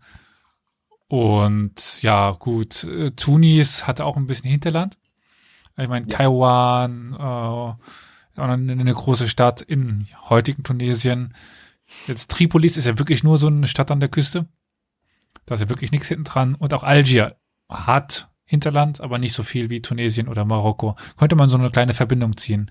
Und Algier ja. ist halt der nicht unter Kontrolle der Osmanen wirklich stehende und nicht eine eigene Herrschaftsdynastie hat habende Sultan, alt und so weiter. Ja, ja egal. Die Karamanlis, ja, wenn man, wie man es will. Also, mh. Hm. naja, ja, jedenfalls. Hm? Die in der in Marokko war deutlich, äh, also im Vergleich zu denen, die in Algier herrschten, äh, deutlich stabiler und äh, der, der Dave von Algier hatte schon eher was Mafiöseres als zum Beispiel der Sultan von Marokko, der schon eher ein Staatswesen genau. verkörperte. Also so kann man schon vielleicht sagen. Die USA begannen jetzt also mit Verhandlungen, schickten Gesandte rüber, äh, äh, sowohl in die barbaresken Staaten direkt, aber vor allem wurde auch am Anfang äh, in der Frühphase mit dem Gesandten, mit den Gesandten äh, der barbaresken Staaten in London verhandelt, weil in London saßen auch die ersten frühen Diplomaten, also John Adams zum Beispiel, einer der Gründerväter der USA, saß als ähm, als äh, als Diplomat, als Chefdiplomat der USA in London, während Jefferson und äh, für lange Zeit auch äh, Benjamin Franklin als Gesandte in Paris saßen. Das waren eigentlich die zwei großen Staaten, in denen erstmal Verhandlungen oder diplomatische Repräsentationen nötig waren. Ähm, deswegen war es dann auch logisch, dass äh, bis dann eben tatsächlich mal eine Gesandtschaft überhaupt in Algerien oder in Tripolis ankam, die Verhandlungen über den Gesandten äh, des Staates Tripoli zum Beispiel in London stattfanden fanden durch äh, Vermittlung von John Adams. Ähm, das Budget, das diesen Verhandlungen gegeben worden war, waren 40.000 Dollar. Mit 40.000 Dollar ausgestattet waren also jetzt äh, die Verhandlungsführer der USA losgeschickt worden und trafen jetzt auf barbaresken Staaten, die äh, folgende Forderungen stellten alle drei, außer Marokko eben, wie gesagt, anderen barbaresken Staaten, forderten 650.000 Dollar jeweils. Und da tut sich dann schon so ein bisschen Budgetkluft auf, weil äh, 40.000 Dollar Budget ungefähr 200.000, äh, nee, doch, zwei Millionen Dollar Forderung der Staaten, also es, es gab da eine ziemliche Diskrepanz. Das war ein echtes Problem. Äh, aber der Kongress hatte nicht wirklich mehr Budget äh, freigegeben. Das Problem war auch, dass zu diesem Zeitpunkt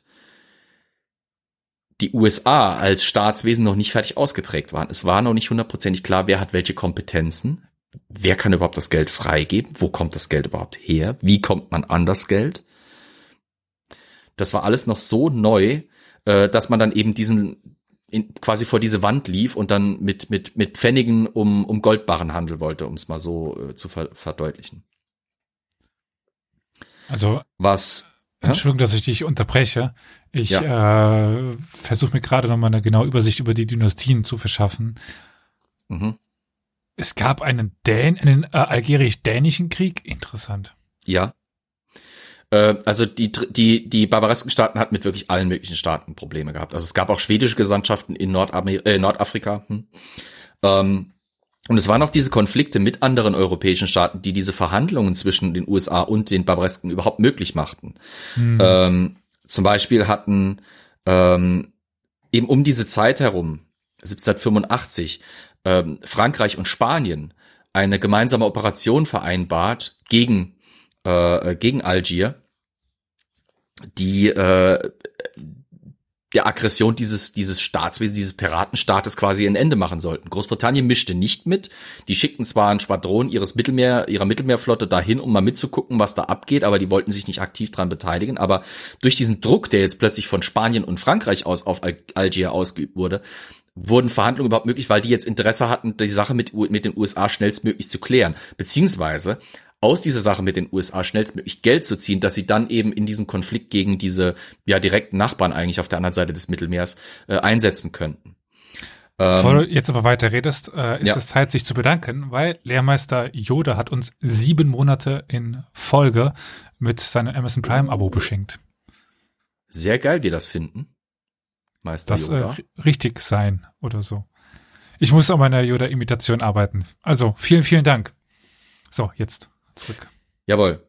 Ähm, was blöd war, war, dass die französisch-spanische Operation äh, beinahe in einem Fiasko endete. Ähm, die machten den Fehler, den äh, viele westliche Nationen, was die barbaresken Piraten anging, machten, und zwar unterschätzten sie gnadenlos.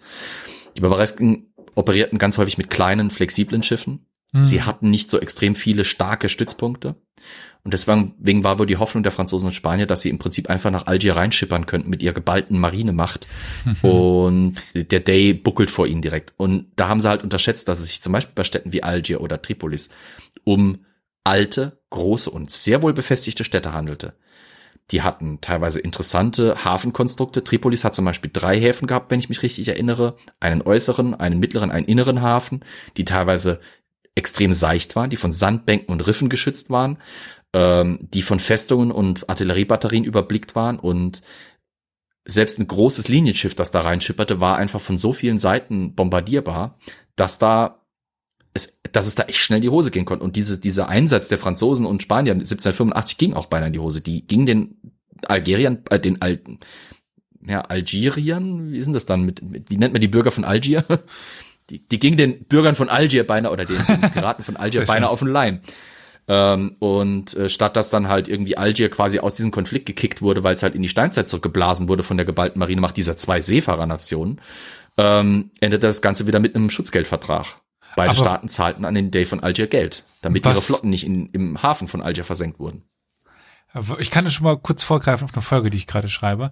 Äh, es mhm. ist ja nicht immer so, du denkst, da kommt das große Schlachtschiff und das gewinnt. Ich finde das super interessant, die Geschichte, wie sich Russland das Schwarze Meer erobert hat. Mhm. Also einerseits, weil die einfach fucking Kriegsschiffe in Voronezh gebaut haben und den, den Don runter mhm. haben schippern lassen, was die Osmanen niemals glaubten. Aber sie waren auch auf die Kosakenschiffe angewiesen. Ganz, ganz kleine Schaluppen. Also da sind wir wieder dabei. Also wirklich äh, 20, 30 Mann Ruderboote, die einfach an die osmanischen Kriegsschiffe rangerudert sind und dann immer so nah dran waren, dass die Kanonen nicht mehr schießen konnten. Ja, richtig. Es gibt einen grandiosen Typen, über den ich irgendwann mal eine Folge machen möchte, ist Thomas Cochrane. Thomas Cochrane war, ja, ich weiß, Cock, ähm, war ein britischer Seemann. Bildhaft vor Rain. Nein, nein. Ähm, doch, zu spät. Dieser, dieser Mann war im Prinzip das Vorbild. Ihr kennt doch bestimmt den Film äh, Master and Commander. Äh, ja. Thomas Cochrane war so ein bisschen die, das Vorbild für äh, den, den Captain der, der Surprise. Äh, ein absoluter Badass-Typ, ja genau, ähm, der wirklich mit absoluten Schurkenstücken und Husarenstücken, auch wenn es zur See stattfand, äh, sich Geschichte, also sich in der Geschichte verewigte. Der hat mit Schiffen, die um ein Drittel kleiner waren, spanische Schiffe, die dreimal größer waren als sein eigenes, äh, eben genau mit der Taktik besiegt, die du gerade genannt hast. Der segelte so nah an die dran, dass diese größeren Schiffe ihre Kanonen nicht weit genug absenken konnten, um ihn überhaupt zu treffen. Und ballerte ihn aus kürzester Distanz mit seinen eigentlich kleinen Kanonen, aber auf kurze Distanz waren die trotzdem durchschlagskräftig genug, so dermaßen Löcher in den Rumpf, dass sie irgendwann aufgeben mussten. Oder vollübte Kaperaktionen, wo, ich, ich, es ist unglaublich, der muss also seine, seine Seele und die seiner 25 erstgeborenen Kinder und Nachfahren und so weiter an den Teufel verkauft haben. So dermaßen erfolgreich war der. Das war durchaus mhm. möglich. Auch diese Piraten hatten halt, zum einen hatten sie deswegen Erfolge, weil sie recht kleine, flinke und schnelle und flexible Kriegsschiffe hatten, die aber bewaffnet waren, anders als ihre Opfer, weitestgehend. Nicht alle Handelsschiffe waren schwer bewaffnet, weil alles, was du an Artillerie auf dein Schiff packst, fehlt dir an Laderaum und macht dein Schiff langsamer, weil schwerer. Ne? Und du brauchst mehr Crew die auch wieder mehr Platz braucht. Also je mehr, je mehr Alles Bewaffnung du auf ein Schiff packen willst, desto, genau, desto weniger kannst du Handel, Handelsgüter an Bord haben. Deswegen, wenn die dann eben gegen weitestgehend unbewaffnete Handelsschiffe operierten, brauchtest du kein großes Schiff. Du brauchtest einfach ein Schiff mit ein paar Kanonen, mit einer entsprechend martialischen Crew und dann war's das schon. Das mhm. reichte schon teilweise. Ähm, aber wie gesagt, also die Spanier, die Franzosen scheitern vor Algier, ähm, statt statt dann eben ähm, die, Al die, die Leute aus Algier oder den, den Dave von Algier aus diesem Konflikt rauszukicken oder aus der, der Perspektive rauszukicken, ähm, verstärkten die Franzosen, die Spanier und andere Nationen, die im Mittelmeer eben Handel trieben, einfach nur ihre Escort-Tätigkeiten. Das heißt, es wurden dann ähm, äh, Konvois gebildet, so ein bisschen wie im Ersten, Zweiten Weltkrieg, äh, wo sich dann eben Handelsschiffe einer Nation zusammentaten. Da wurde ein oder zwei Kriegsschiffe dazugestellt und die schipperten dann halt so durch, die, durch das Mittelmeer. Und sobald halt ein, ein wirklich dediziertes Kriegsschiff dabei war, selbst eine relativ kleine Fregatte war meistens den Schiffen dieser barbaresken Nation durchaus überlegen. Ähm, das führte natürlich dummerweise jetzt dazu, dass eben nach 1785 die amerikanischen Schiffe schon wieder nackig dastanden, weil erstens war ihr Staat in keinerlei, äh, keinster Weise mit den, mit den drei anderen barbaresken Staaten außer Marokko abgesichert. Zweitens, andere Schiffe waren für die Barbaresken nicht mehr greifbar, weil sie von ihren Kriegsschiffen jeweils geschützt wurden oder eben Verträge hatten. Und die amerikanischen Schiffe schipperten halt ohne alles rum. Deswegen stürzten sich natürlich die Piraten oder Freibeuter wieder auf diese amerikanischen Schiffe und das führte natürlich wieder zu ziemlichen Problemen und natürlich wieder zu Verhandlungsbemühungen. Ihr werdet feststellen, das ist immer wieder so ein bisschen in hin und her. Also teilweise springt das dann von einem Jahr auf das nächste. Es dauert auch ewig lang, bis natürlich Nachrichten von Nordafrika bis in die USA und wieder zurückkommen. Also die Kommunikation ist da sehr langatmig. Deswegen liegen teilweise auch zwischen den Ereignissen, die ich heute umreiße, halbe Jahre oder mal ganze Jahre. Äh, was spannend ist, ist, dass 1786 in London eben äh, John Adams, wie gesagt, der chefgesandte Diplomat eben der USA in, London, äh, mit Sidi Haji Abra Abdrahman, dem Gesandten von Tripolis, ähm, Verhandlungen führt. Und aus den Aufzeichnungen äh, Adams und auch Jeffersons ist uns ein Zitat überliefert, das ich euch gerne äh, mal kurz zeigen möchte. Und zwar, die Frage war natürlich, mit welcher Berechtigung betreiben die äh, diese Staaten in Anführungsstrichen diese Piraterie. Erstmal auf Englisch, dann mache ich es gleich auf Deutsch. Ähm, aber ich glaube, Elias kann mir dann direkt schon aus dem Englischen gleich sagen, ob das so auch stimmt, was da gesagt wurde. It was written in their Quran that all nations which had not acknowledged the Prophet were sinners, whom it was the right and duty of all the faithful to plunder and enslave, mm. and that every Mussulman who was slain in this warfare was sure to go to paradise. He said also that the man who was the first to board a vessel had one slave over and above his share, and that when they sprang back to the deck of an enemy ship, every sailor had a dagger in each hand and a third in his mouth, which usually struck such terror into the foe that they out, cried out for quarters at once. Also im Prinzip ähm, die Begründung, die äh, die äh, äh, Abdrahman äh, Adams präsentierte, war, da ihr nicht Muslime seid, seid ihr für uns im Prinzip freiwillig. Ihr glaubt nicht an den Propheten, ihr glaubt nicht an den Koran, deswegen dürfen und müssen wir euch quasi versklaven und müssen euch eure Sachen wegnehmen.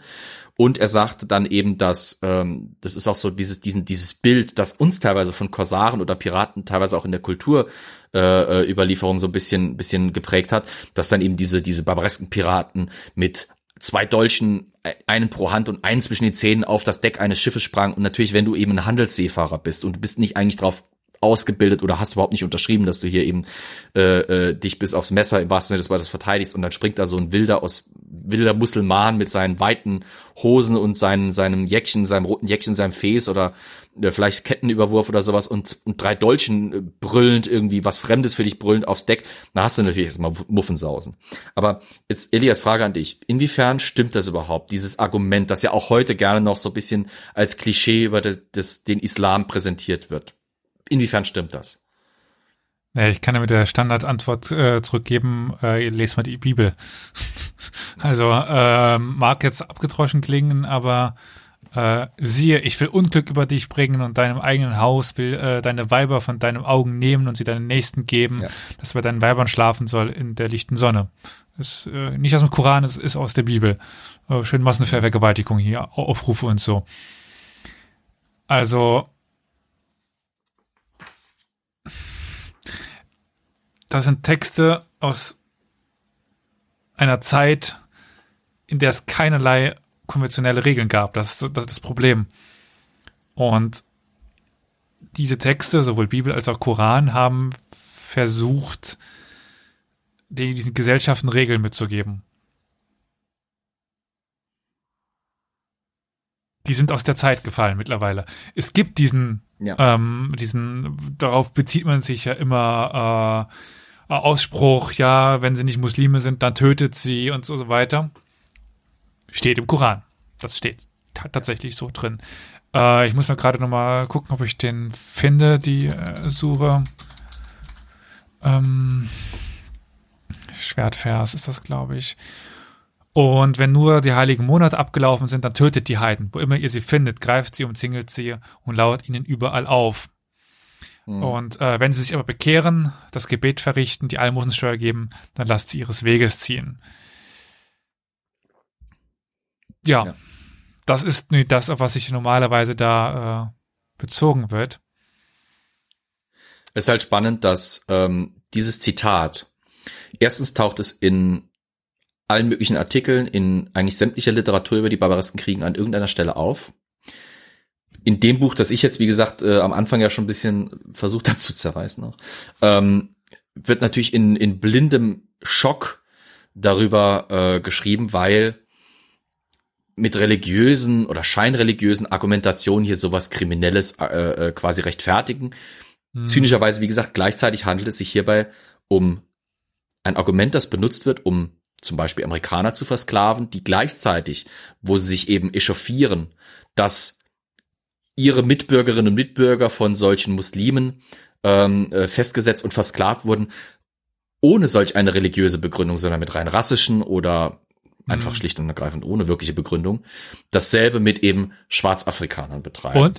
Und dass auch das in der Literatur heute teilweise, wie gesagt, in diesem Buch extrem unreflektiert bleibt. Ich bringe aber noch das dicke, fette Aber. Der Koran ist wie die Bibel schwierig zu lesen. Teilweise würde ich sagen, noch schwieriger. Mhm weil er ganz verschiedene äh, Entstehungszeitraum hat. und dann gibt's noch sowas wie die Hadithen, die Hadith, also die Lebenserzählungen von Mohammed, wie er, was er gesagt hat, was er geredet hat, wie er sich verhalten hat. Plus dann noch die äh, vier Rechtsschulen im äh, sunnitischen Islam, also äh, die, die, die Madhab, äh, die man dann ja da immer noch mitdenken muss. Und dann ist es nämlich so, dass es diese Verträge gibt zwischen den sogenannten Buchreligionen und dem Islam, beziehungsweise den Kalifen dann und so weiter, also äh, in denen klar geregelt ist, dass die Buchreligionen eine Sonderstellung einnehmen. Und das ist das Christentum ganz klar. Also je nachdem, je nach Rechtsschule ist es da auch ein bisschen unterschiedlich. Ähm, Christentum, Judentum, ähm, bei Hindi ist dann so ein bisschen die Frage und Zoroastra und sowas. Da muss man dann schauen. Ähm, aber im Grunde genommen sind die davon wieder ausgenommen. Also das ist dieses typische, was man ja auch in der Bibel hat, hat man ja im Koran noch viel, viel, viel krasser, diese Gegensätze da drin. So, tötet die Ungläubigen, aber tötet sie nicht. Also, man hat diesen Dualismus, dass man diese Suchen hat. Ähm, der Koran ist nacheinander entstanden. Das kann man ganz klar nachweisen. Also, je später sie äh, stehen, umso später sind sie, glaube ich, zeitlich entstanden. Ich bin mir nicht mehr genau sicher. Ich habe meinen Koran auch nicht mehr gerade direkt auf, auf Abruf. Und die widersprechen sich teilweise. Und das ist dann diese Interpretation, die, die Interpretation des Korans als auch der Hadithen, also diese, ähm, über, diese Überlieferung, was übrigens die Sunna ausmacht, also die äh, ähm, äh, diese Richtung des Islams ist dann nochmal sehr speziell. Äh, da kommt es einfach viel auf Interpretation an. Und dann ist, muss man eben mit einbedecken, dass es zwar den tötet sie alle, die Ungläubigen, aber es kommt gleichzeitig wieder, lebet den Ungläubigen vor mit einem guten Beispiel. Also geht nicht hin und überzeugt sie mit Gewalt, sondern überzeugt sie mit dem guten Beispiel, dass er ihnen vorlebt, wie sich ein guter Muslim zu, zu verhalten hat, was eben nicht Toten und Morden ist, sondern eben ein guter Mensch sein und dann werden sie euch folgen. Aber ich glaube. Es ist, äh, es ist doch aber wie, wie beim Christentum auch. Ich meine, wir haben dieses Gebot, du sollst nicht töten, aber wenn es uns irgendwie pragmatisch in Kram passt, finden wir immer eine Argumentation, um es doch wieder zu rechtfertigen. Und so ist es dann hier vielleicht auch. Gerade das Alte die, Testament. Die, die haben halt, ja, ja, absolut. Die wollten halt kapern, das war ihr im Prinzip Wirtschaftsfaktor Nummer eins. Also finden sie halt irgendeine Begründung und sei sie noch so fadenscheinig, um das zu untermauern. Und wenn ja, das dann natürlich noch in einem religiösen Werk steht, wunderbar, weil da findet sich halt schlecht ein Argument dagegen. Ja, aber wie viel Leid ist im Namen von, von dem christlichen Gott ge getan worden? Mit welchem Schlachtruf sind denn die äh, Spanier in den Krieg gezogen? Mit welchem Schlachtruf sind denn die Franzosen, die Briten in den Krieg gezogen? Nicht mit, äh, ja, wir wollen jetzt hier für Menschenrechte und so weiter kommen, sondern dann Gott hilf uns oder keine Ahnung, irgendwas, für Gott oder so. Also das ist ich möchte auch klar machen an der Stelle, dass es ich will jetzt nicht diesen diese ja, ja. Sklaverei, die die Barbaresken gegenüber den Amerikanern oder anderen Westeuropäern betrieben haben, vernachlässigen oder verharmlosen will, weil die Amerikaner haben ja auch, das wäre ja Whataboutism, das ist ja Bullshit. Aber äh, was ich halt eben herausstellen möchte, ist, dass gerade dieses Buch und auch leider Gottes die, dieser Barbareskenkrieg ist gerade jetzt noch mal so ein bisschen on vogue, weil er halt wunderbar in dieses moderne rechtskonservative Narrativ passt. Und deswegen beschäftigen sich also auch viele Leute mit diesem Krieg. Und gerade deswegen passt es halt jetzt, äh, äh, oder passt es jetzt halt für viele in das politische Programm auch rein. Ja. Und das ausgerechnet dann eben bei diesem Thema Sklaverei da teilweise so eine einseitige Blindheit betrieben wird. Das möchte ich halt herausstellen. Es soll klar, es dürfte eigentlich klar sein, ihr kennt uns ja, dass äh, wir es unter keinen Umständen äh, geil finden, dass irgendjemand oder, oder gut heißen, dass irgendjemand versklavt wird. Das Argument aus diesem Koran ist genauso Mumpitz wie die rassistischen Begründungen, die dann teilweise äh, im, im, im amerikanischen Bürgerkrieg gebracht wurden, um äh, die Sklaverei zu verteidigen oder am Festhalten der Sklaverei irgendwie äh, argumentativ irgendwie was zu machen. Das ist Mumpitz auf allen Seiten. Was es halt irgendwie erschreckend macht, ist, dass in einem ach so westlich moralisch hochstehenden Land wie eben den USA einen gerütteten Teil der Bevölkerung gibt, die auf dieser an dieser Stelle extrem blind ist. Die USA sehr einseitig guckt. Ganz ehrlich, in den letzten Jahren so viel Ansehen bei mir verloren durch die Bevölkerung, durch diesen hohen Anteil von wirklich zurückgebliebenen, sorry, aber da werde ich ausfallen. Ich meine, ich bin momentan schon scheiße gelaunt, was das angeht, weil ähm, ja. Ja, ich meine, wir leben ja an der Grenze zu Frankreich und was da momentan auch wieder im Raum steht, ey, da könntest du kotzen, weil die Menschen es einfach nicht das verstehen. EU, naja. Mhm. Also. Hauptsache kein Macron mehr Dann lieber, dann lieber das Rassemblement National. Also da denke ich mir auch mal. Na egal. Wir schweifen ab. Ich gucke auf ja. die Uhr und wir schweifen ab. Es ist, wir, wir sind auf Seite zwei meines Skripts. Ach du Scheiße. Ja, okay. okay, ich bin ruhig. Ja. also nachdem John Adams äh, sich erstmal seine Dosis äh, Schocktherapie von Abdrahman abgeholt hat, äh, übersendet er halt eben die Forderungen Abdrahmans und der barbaresken Staaten, die Abdrahman quasi stellvertretend eben äh, repräsentieren soll nach äh, Amerika, wo sie an den Außenminister John Jay übermittelt werden. Der bringt sie dann wiederum als politische Maßnahmen formuliert in den Kongress. Und dort entbricht ein Streit, der wirklich von 1787 ab etwa oder 1786 ab schon bis in die 1790er hinein diesen Konflikt und das Handeln der USA bestimmt. Nämlich die große Frage, wie handelt man jetzt? Wie reagiert man jetzt auf dieses Problem? Zahlt man den barbaresken Staaten die Summen, die sie fordern? Oder reagiert man mit Macht? Machtprojektion oder Machtausübung? Konkret sammelt man Geld ein, um diese Summen zu bezahlen. Dann kommt die Frage, wer sammelt das ein und wie? Da komme ich gleich noch dazu, warum das eine Frage ist. Oder baut man eine Marine auf, um eben die eigene Seefahrt zu schützen oder Gegner, den Gegner wirklich kriegerisch zu bekämpfen. Warum ist das mit der Steuerfrage so ein Problem? Zu diesem Zeitpunkt, wie gesagt, sind die Kompetenzen in den USA noch nicht klar. Die USA haben nicht umsonst ihre Kontinentalarmee aufgelöst, ihre Continental Navy aufgelöst, denn eigentlich sind es 13 Staaten, die sich zusammengetan haben, um sich gemeinsam vom Joch der Briten zu befreien. Das ist das Narrativ. Das ist auch das Motiv, das gerne wieder gewählt wird. Individuell wollen die Staaten aber am liebsten das machen, was ihnen in den Kram passt. New England will das machen, was ihm in den Kram passt. Da ist scheißegal, ob New York da mitzieht. Äh, und und und und äh, South Carolina will auch sein Ding machen und da ist es wurscht, egal was äh, Delaware treibt. Die einzelnen Staaten haben im Prinzip die ganzen Rechte erstmal noch für sich behalten, die später dann dieser Föderation äh, der USA eben äh, angedeihen sollte, dass eben zentral Steuern erhoben werden, dass es zentrale Repräsentation gibt, dass es ein zentrales Handel gibt. Was ein großes Problem ist, sind eben diese zentralen Machtorgane, wie zum Beispiel die Armee oder die Marine. Deswegen wurden die auch abgeschafft, weil die einzelnen Staaten nicht wollten, dass die föderale, die Bundesregierung die Macht erhält oder hat, um zum Beispiel die anderen Staaten oder um, um zum Beispiel einer Minderheit von Staaten den Willen einer Mehrheit von Staaten aufzudrängen. Für einige und zum Beispiel für Marcel, der mir das Buch gestiftet hat, wisst ihr vielleicht schon, in welche Richtung das schon damals geht. Also schon im, im auslaufenden 18. Jahrhundert, als die USA frisch gegründet waren, war das Problem Bundesregierung gegen Staatenmacht ein absolut Kern, äh, absoluter Kernfaktor, der später auch dann im Bürgerkrieg nochmal eine absolut zentrale Rolle spielt. Das gemeinsame Sklaverei jedenfalls diese, diese, diese Diskussion entbricht. Ähm, Jefferson ist da eine ganz spannende Figur, weil er gleichzeitig, er ist ein sogenannter demokratischer Republikaner. Ja, das gab's damals. Ähm, das sind im Prinzip die Vorläufer der eigentlichen Demokraten, die ich dafür waren, dass die. Gerade sagen, ja. ähm, die Demokraten waren ja mal die Republikaner und die Republikaner waren mal die Demokraten so ungefähr. Ja, ähm, es gab also die Föderalisten und die ähm, und die die äh, die demokratischen Republikaner. Jefferson war so ein bisschen irgendwie hin und her gerissen. Zum einen wollte er, dass sein Staat Macht projiziert. Das braucht äh, ein Staat einfach. Das war seine Ansicht. Andererseits will er aber die Individualmacht oder Individualkompetenzen der Staaten nicht anrühren. Er stammt aus den Südstaaten. Die Südstaaten waren schon damals sehr darauf bedacht, das machen zu können, was sie wollten. Ähm, und es wurde damals teilweise ein, eine Art Anklang eines Narrativs Süd gegen Nord aufgetan. Ähm, das war aber irgendwann mal in, in der Folge zum Bürgerkrieg dann behandelt.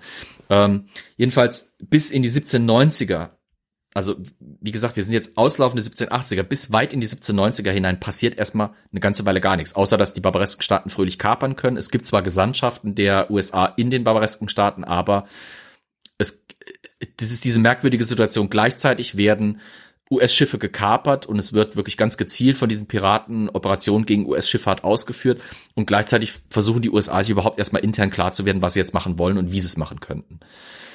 Ähm, das, das hat dann noch so wunderbare äh, Zwischenspiele wie das zum Beispiel. Ähm, die USA sich dann neuen Schutzherren sucht. Die gehen nach Portugal. Das Königreich Portugal stellt dann für eine Weile lang den Schutz für US-Schifffahrt, für die US-Schifffahrt bis 1793. Dann schließt nämlich Portugal selber mit den barbaresken Staaten einen Vertrag und deswegen, deswegen kann es nicht mehr den Schutz gegenüber den USA äh, äh, gewährleisten. Das heißt, die USA sitzen 1793 schon wieder ohne Schutz da. Äh, dann haben sie das Problem, dass äh, sobald ein neuer Herrscher zum Beispiel in diesen barbaresken Staaten, zum Beispiel in Algier auf den Thron kommt, fordert der neue äh, Geldsummen, weil neuer Herrscher, neue Verträge, weil der andere Vertrag war im alten Herrscher geschlossen. Mhm. Teilweise gehen die sogar so, sogar so weit, dass wenn ein neuer Präsident in den USA gewählt wird, dass die dann auch sagen, ihr habt einen neuen Herrscher. Das heißt, unser Vertrag mit eurem alten Herrscher ist ja null nichtig. Also bitteschön neue Verhandlungen, neue Summen, bisschen höher als die letzten. Ne? Also da geht's wirklich hin und her bis weit in die 1790er hinein. Ähm, es war also wirklich, sobald die Portugiesen sich zurückziehen, heißt es dann bei den Barbaresken wieder äh, Schiff klar zum Ändern oder halt das arabische Äquivalent dazu. Und innerhalb von wenigen Wochen nach, nach dem Auslaufen dieses Vertrags mit Portugal gehen über ein Dutzend amerikanische Schiffe in den Besitz der Bauresken über. Allau, Schiffklau. So nach dem Motto. 1794 wird, ja, bitteschön. Werden dann ähm, neue Verträge angestrebt. Es kommt dann wieder zu intensiveren Verhandlungen. Es werden auch größere Summen bezahlt. Ähm, es werden Verhandlungen mit Al Algier, Tripolis und Tunis äh, verab verabschiedet oder, oder abgehalten, in denen insgesamt 600.000 Dollar für den Frieden mit diesen Staaten gezahlt werden. Das ist eine unglaubliche Summe, wenn man bedenkt, dass damals ähm, der die USA an sich nur ein paar Millionen Dollar insgesamt einnehmen. Diese 600.000 repräsentieren im Prinzip locker ein Fünftel des gesamten Staatshaushaltes der USA zu diesem Zeitpunkt, wenn nicht sogar mehr zeitweise. Plus ab dem Schluss dieses Friedens nochmal 40.000 Dollar jährlich und nochmal 200.000 äh, Dollar nur für die Freilassung der bis dahin inhaftierten äh, US-Bürger, vor allem Bürger, weniger Bürgerinnen, vor allem Bürger aus eben der äh, Obhut dieser Staaten. Eine Konzession in Anführungsstrichen, die da gemacht wird, ist, das sind nicht alles Geldzahlungen, die gemacht werden müssen. Also ihr müsst euch da jetzt nicht vorstellen, dass da einer mit einer großen, großen Geldkiste oder mit einem Sparbuch, äh, Sparbuch da irgendwie über den, über, den, über den großen Teich schippert. Ganz häufig handelt es sich bei diesen Summen um Materiallieferung. Das heißt, äh, die Piraten haben in ganz vielen Fällen einfach nicht die industriellen oder, ja, ich sag, doch, doch nennen wir es mal die industriellen Kapazitäten, um die Sachen herzustellen, die sie eigentlich für die, ihre, für ihre Kaperfahrten brauchen. Schiffsverbrauchsgüter, seien das Segel bis zu Takelage, bis Kanone. zu Waffen, Eisenzeug, ja, Kanonen vor allem, mhm. äh, gute, Mari äh, gute, gute Schiffskanonen sind die in, nicht unbedingt in der Lage zu fertigen. Ähm, die USA allerdings schon. Ähm, dementsprechend äh, lassen sich die äh, barbaresken Staaten dann halt auch große Teile dieser, dieser Abschlagssummen eben in so Sachen wie Tauzeug, Segeltuch, Schiffsuhren. Allein für die richtige Navigation, gerade wenn sie dann eben aus dem Mittelmeer rausschippern und dann eben auf dem Atlantik operieren wollen, brauchen die Araber Araber, jetzt sage ich schon Araber, die barbaresken Schiffsuhren. Brauchen diese, diese Berberesken, da kommt ja eigentlich der Name her, Schiffsuhren. Ja, und Berber ist das arabische Wort für Barbar. Also. Daher, auch, daher auch die Bezeichnung Barbareskenkrieg. Ähm, teilweise werden sogar ganze Schiffe gefordert. Also äh, bei dieser Forderung 1794 zum Beispiel will Algerien, äh, Algier, sorry, will Algier, dass die USA ihnen eine voll ausgestattete 36 Geschütz oder ja, sechs, es ist im Deutschen immer wieder Kacke, eine Fregatte mit 36 Kanonen. Also im, im Englischen sagt man dann halt uh, 36 Frigate. Ähm, also eine Fregatte mit 36 Kanonen, das ist schon ein respektables Schiff. Mhm.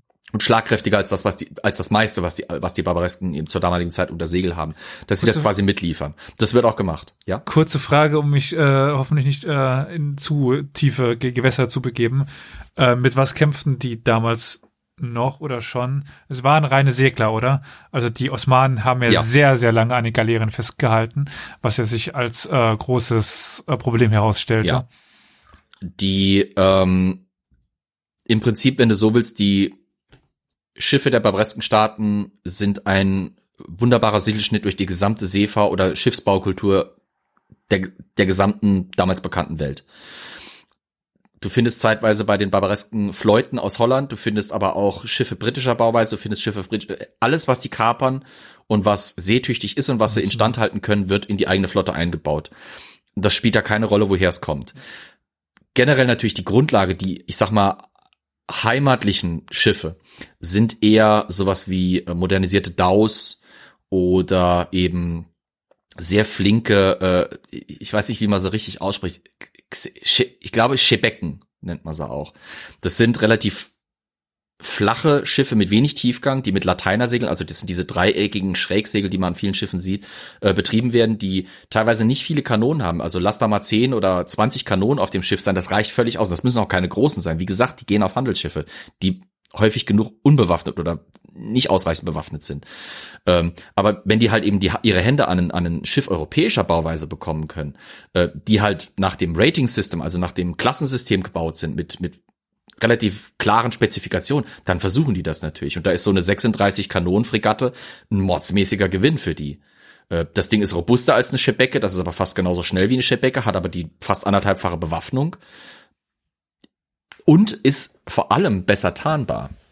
Ich komme mit einer ich, mit einem 36 Kanonen, ja. Äh, ich sehe nämlich gerade, dass Schebecken tatsächlich die Nachfolger von Galeeren sind und noch Ruder hatten. Ja. Also das ist ja, tatsächlich. hatten die das. Ja, ja, also interessant, darauf wollte ich hinaus. Gut, danke. Ähm, also wenn die zum Beispiel so eine 36er Fregatte haben, die wird dann, die ist ein super Mittel, um zum Beispiel, weil sie europäisch aussieht, an europäische Schiffe ranzukommen, um sie dann zu kapern. Überraschungseffekt technisch. Ne? Ähm, plus, dass sie halt einfach eine Schlagkraft bieten, die teilweise fünf oder sechs oder sieben ihrer kleineren Schiffe nicht, nicht auf die, auf die, auf die Kante kriegen. Aber naja. Ähm, wie gesagt, also unglaublich große Summen werden gezahlt, Material wird geliefert, eine 36 Kanonenfregatte wird geliefert, aber das heißt noch lange nicht, dass der Frieden wirklich ähm, fest ist. Ähm, die barbaresken Staaten haben jeden Vorwand benutzt, um so einen Vertrag neu auszuhandeln. Das habe ich ja schon angeschnitten. Gleichzeitig wird 1794 aber auch eine andere Entscheidung gefällt. Und zwar gleichzeitig, wie man eben diese barbaresken Staaten abbezahlt, um mal Ruhe zu haben, um so eine Art äh, kurze Verschnaufpause zu bekommen, wird ein Bauprogramm, ein Marinebauprogramm äh, verabschiedet. Das ist der ähm, Naval Act of 1794, also der, äh, ich sage jetzt mal, die, das Marinegesetz von 1794. Da wird der Bau von sechs Fregatten verabschiedet. ähm, die zu einem Preis von 688.888 Dollar und 82 Cent. Oh, schade. Äh, gebaut werden. Ja, die, die 82 Cent sind das, das, ich wette, dass irgendjemand im Kongress gesagt hat, diese 6 Cent, die sparen wir uns. also Wikipedia sagt, dass diese Summe äh, ungefähr 2020 ungefähr 12 Millionen 17.000 Dollar umfasst hätte. Nur um da mal so einen Vergleich zu haben, weil das kommt ja mit Sicherheit wieder auf. Was besonders ist an diesen sechs Schiffen, es handelt sich dabei um die USS Constitution, USS President, USS United States. Das sind jeweils Fregatten mit 44 Kanonen und 480 Mann Besatzung. Dann die USS Congress, die USS Constellation, das sind Fregatten mit 38 Kanonen und 340 Mann Besatzung. Und dann auch die USS Chesapeake, das ist eine Fregatte mit 38 Kanonen und 340 Mann Besatzung. Das Besondere an diesen Schiffen ist, dass die US-Fregatten verdammt gut konstruiert waren. Kurzer Exkurs, ich weiß, es kostet uns wieder Zeit, aber es war geplant. Schiebt's am Schluss auf Elias Einwürfe. ähm, das Schiffsbausystem im westlichen europäischen Kontext war damals eben unterteilt. Ich sag's mal ganz krass. Linienschiffe sind so die Spitze äh, dessen, was es halt gibt. Das sind dann so fette Dinger wie zum Beispiel die HMS Victory. Das ist ein Linienschiff erster Klasse, über 100 Kanonen, äh, bis dann über die zweite Klasse oder Linienschiffe zweiter Klasse. Die haben dann eher so im Bereich 80 bis 90 äh, Kanonen dritter Klasse, die haben normalerweise so im Schnitt 64 bis 74 Kanonen. Vierte Klasse ist irgendwann technisch völlig überholt, fällt weg. Und dann beginnen schon die Fregatten, das sind dann Schiffe fünfter und sechster Klasse. Die haben dann also, sagen wir mal so, ab 40 Kanonen abwärts in der Tendenz. Fregatten werden mit die häufigsten Schiffe, weil sie sind relativ klein, kompakt, äh, sind super für lange, äh, für lange See, äh, Überseefahrten geeignet, haben aber genug Bewaffnung, um durchaus schlagkräftig zu sein das äh, äh, macht sie wirklich zu sehr flexiblen Schiffen. Sie sind auch wesentlich billiger im, in der Unterhaltung als jetzt ein riesiges Linienschiff mit mit 800 äh, Mann oder sowas an Bord. Was die amerikanischen Linienschiffe besonders macht, ist vor allem ihre Konstruktionsweise. Sie sind sehr extrem robust gebaut. Die britischen Schiffe waren schon tendenziell auf Robustheit gebaut. Die amerikanischen Schiffe sind das nochmal quasi auf Stufe 11 sozusagen. Ähm, einer der wichtigsten Faktoren war, dass die Amerikaner ein Material haben, das andere europäische Staaten nicht so zur Verfügung haben. Das nennt sich Live Oak. Live Oak ist eine Eichenart, die vor allem in den Südstaaten Amerikas vorkommt und in sehr feuchten Gebieten wächst. Das führt dazu, dass dieses Holz extrem dicht ist, extrem kompakt ist und extrem stabil. Und dann hat man eben noch die Weißeiche, die amerikanische Weißeiche in Kombination dazu. Das ist ein Holz, das man zum Beispiel Whisky-Liebhaber kennen das mit Sicherheit, weil das wird mich gerne für Whiskyfässer benutzt. Ähm, äh, die Kombination von Weißeiche und Live Oak lässt Rümpfe entstehen, die teilweise wirklich wie Eisen fast schon wirken. Die USS Constitution, das älteste noch kommissionierte Kriegsschiff der Welt, ähm, ist ein Schiff, das nach dieser Weise eben dieser Kombination aus Weißeiche und Live Oak gebaut ist. Und dieses Schiff hat den Beinamen Old Ironsides. Und zwar nicht umsonst, sondern deswegen, weil durch die dicke Rumpfkonstruktion konnte dieses Schiff mit Schiffen, das, äh, die, die ihr teilweise sogar von der Klassifizierung und von der Bewaffnung überlegen waren, locker mithalten, weil deren Kugeln teilweise einfach an ihrer Panzerung in Anführungsstrichen abprallten. Dieses, diese Live Oak White, White äh, oder Weißeichen Kombination ist so stabil, äh, da prallen sogar zwölf, zwölf Pfünder Kanonenkugeln ab.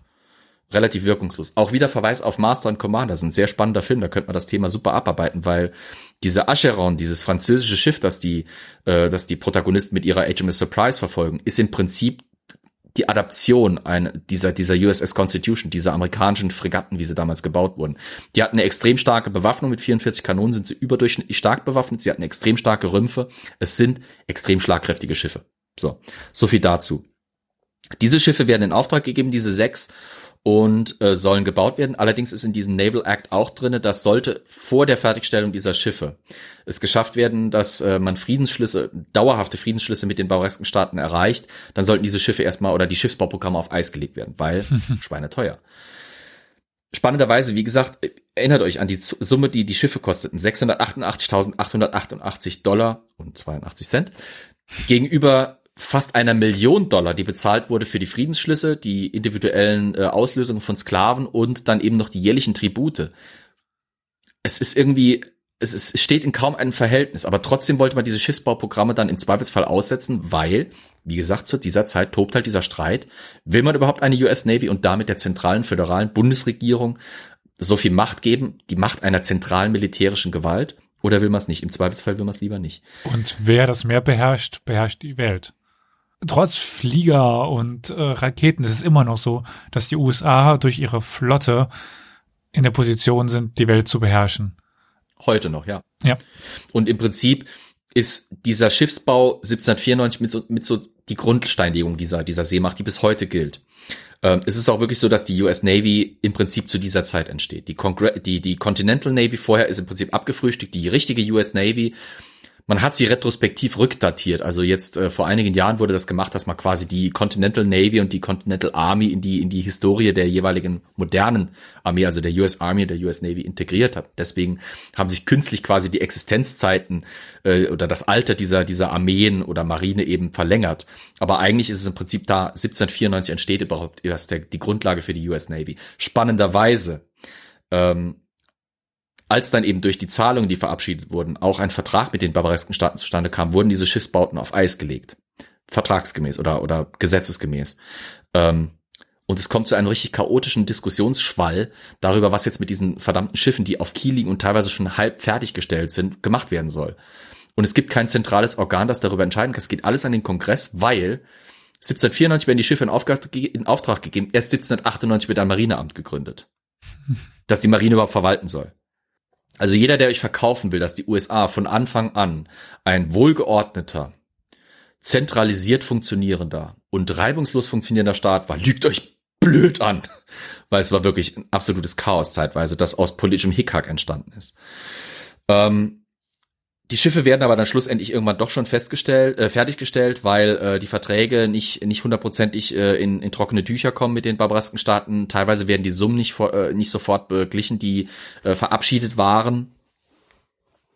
Ähm, Gerade Algier, wie gesagt, ist da wieder dabei, der ähm, äh, die, oder Algier ist dann halt dieser Staat, der vor allem da wieder äh, Brandbeschleuniger äh, rauskippt auf dieses brennende Dauerfeuer der Beziehungen zwischen den USA und den barbaresken Staaten. Und Algier ist erst dadurch zu beschwichtigen, dass äh, man sich verpflichtet, ihnen eine regelrechte Wunschliste von Schiffsbauten zu äh, abzuarbeiten. Also mehrere Briggen und Schaluppen, damit du es auch wieder hast, oh. werden, äh, beziehungsweise Schoner, vor allem eher, eher Schoner als Schaluppen, werden in Auftrag gegeben und werden auf amerikanischen Werften gebaut, die dann an den Day von Algier gegeben werden, voll ausgerüstet, um äh, die Vertragsbedingungen und die Wünsche von ihnen zu erfüllen in der Literatur findet sich dann immer wieder dieser trockene Hinweis, dass sich eben dadurch 1700, um 1796, 98 herum äh, mehr Schiffe im Bau befinden, die für den Day von Algier gebaut werden sollen in den USA, als für die eigene US Navy. Also so, so, so verquer war teilweise die Politik der USA gegenüber den barbaresken Staaten äh, zu dieser Zeit. Was ganz angenehm für die USA allerdings war, dass Teile ihrer Zahlungen durchaus wieder zurückkamen, weil nicht nur als Teil der Forderung wurden Schiffe in Auftrag gegeben, teilweise haben die barbaresken Staaten, gerade Algier und Tripolis, auch quasi das Geld, das sie von den USA bekommen haben, sofort wieder reinvestiert und haben auf amerikanischen Werften Schiffe in Auftrag gegeben und dort gekauft. Ähm, das machte es auch, ich sag mal, vertretbar für den Kongress, so große Summen zu bezahlen, weil einige damit argumentierten, es bleibt ja zum Teil nochmal bei uns hängen. Es kehrt ja quasi nochmal zurück. Ähm, naja. 1798 haben wir dann so eine kurze Unterbrechung für diese Problematik USA barbaresken Staaten, weil der bricht der sogenannte Quasi-Krieg aus. Schon wieder ein Punkt, wo ich eigentlich äh, eine Viertelstunde einen, aus, einen Exkurs machen könnte. Der Quasi-Krieg ist ein Konflikt zwischen den USA und Frankreich, ähm, der sich auch daraus eben begründet, 1798, dass eben Frankreich äh, inzwischen Republik geworden ist und äh, schnurstracks auf die Koalitionskriege zusteuert und die USA wollen neutral bleiben, Frankreich will aber nicht, dass die USA neutral bleiben. Es kommt dann zu der sogenannten XYZ-Affäre, machen wir vielleicht irgendwann ein eigenes Video dazu. Äh, es kommt dazu, dass französische Diplomaten äh, ganz offen und dreist und im Widerspruch zum US-Präsidenten ähm, versuchen, US-Bürger für den Krieg in Europa anzuwerben, äh, wirklich in offener Rebellion fast schon gegen die US-Regierung da agieren und schlussendlich führen die und noch viele andere Faktoren zu diesem Quasi-Krieg. Das ist ein Krieg, der nicht erklärt ist, aber trotzdem beschießen sich amerikanische und französische Schiffe und kapern sich gegenseitig. Also in, gerade im, im Bereich der Karibik äh, werden, ich glaube, um die 1000 amerikanische Schiffe zwischenzeitlich aufgebracht, Handelsschiffe. Ähm, und die äh, äh, Amerikaner bringen über 120 oder 130 französische Schiffe auf äh, und kapern die und, und, und beschlagnahmen die quasi. Ähm, aber, aber eigentlich ist kein Krieg zwischen denen erklärt. Also ganz, ganz komische Kiste. Das liegt auch daran, dass der, dass der Kongress äh, im Prinzip Kriegshandlungen verabschieden kann gegen einen gegnerischen Staat, ohne dass eine Kriegshandlung besteht. Spannenderweise dasselbe, was zum Beispiel im Vietnamkrieg gemacht wurde. Im Vietnamkrieg waren die USA nicht offiziell mit Vietnam im Krieg, aber sie waren in Kriegshandlungen verwickelt, weil da halt diese Sonderregelung oder dieses spezielle politische Konstrukt des Kongresses zum Tragen kam.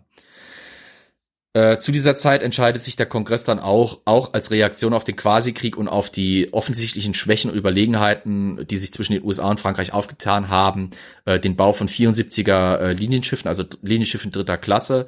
Äh, sobald diese Sache publik wird, kommt Algerien um die Ecke quasi angeschissen und sagt, ja, wenn ihr diese 74er Fregatten, äh, Linienschiffe gebaut habt, eins davon würden wir nehmen, dann halten wir Frieden mit euch. Hm? Wie sieht's aus?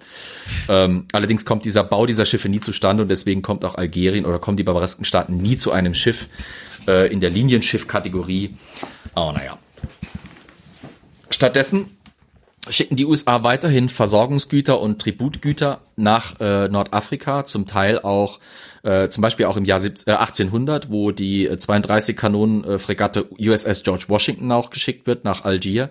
Die soll dort mehrere 10.000 Dollar an äh, persönlichen Geschenken an den Day und nochmal mehrere 10.000 Dollar äh, vertragsmäßig verabschiedeter oder ver vertragsmäßig vereinbarter äh, äh, äh, Tributzahlungen abliefern. Als die George Washington nach Algier kommt, unter dem Kommando von Captain William Bainbridge, ähm, ist dieser relativ arglos. Er segelt in den äußeren Hafen hinein, lässt sich dann von Lotsen in den inneren Hafen von Algier bringen und geht dort vor Anker.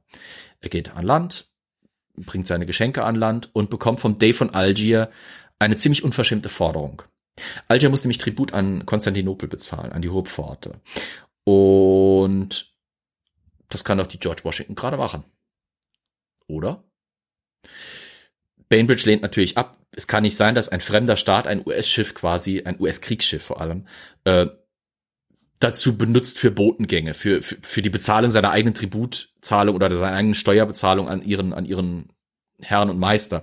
Er weigert sich, hat aber das Problem, er hat den taktischen Fehler gemacht, er ist in den inneren Hafen von Algier gefahren. Dort kommt er erstmal nicht raus und er sitzt unter den geballten Kanonen mehrerer Festungen und, und Marinebatterien, äh, die plötzlich alle auf sein Schiff gerichtet sind und der Dave von Algier sagt, also hör mal, dein Staat hat mir zwar da jetzt eine schöne Teilsumme meiner Forderungen und der vertragsmäßig vereinbarten, vereinbarten Zahlungen geliefert, aber es ist noch nicht alles.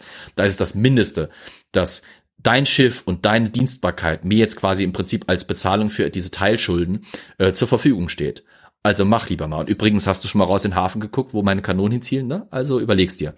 Das führt dann dazu, dass eben 1800 ähm, eine Crew eine Besatzung an, an eine, eine, eine Truppe an Bord geht, eine algerisch, algirische Truppe an Bord dieser USS Washington geht, dort die US-Flagge senkt, ablässt, mehr oder weniger unzeremoniell, und die algerische Flagge hisst. Und dann wird Bainbridge quasi mit seiner Crew von diesen Algeriern gezwungen, eine Lieferfahrt mit Tribut nach Konstantinopel zu bringen. Eine unglaubliche Schmach und ein unglaubliches diplomatisches, eigentlich aus europäischer Sicht ist das was, das auf die wär, auf die Idee wäre kein europäischer Diplomat oder kein europäischer Staatschef zur damaligen Zeit gekommen, weil das wirklich so aus dem aus den Vorstellungen der europäischen Welt rausfällt. Aber naja. Hallo, eine kurze Meldung aus dem Schnittraum. Hörst du gern diesen Podcast und gefällt dir, was wir tun?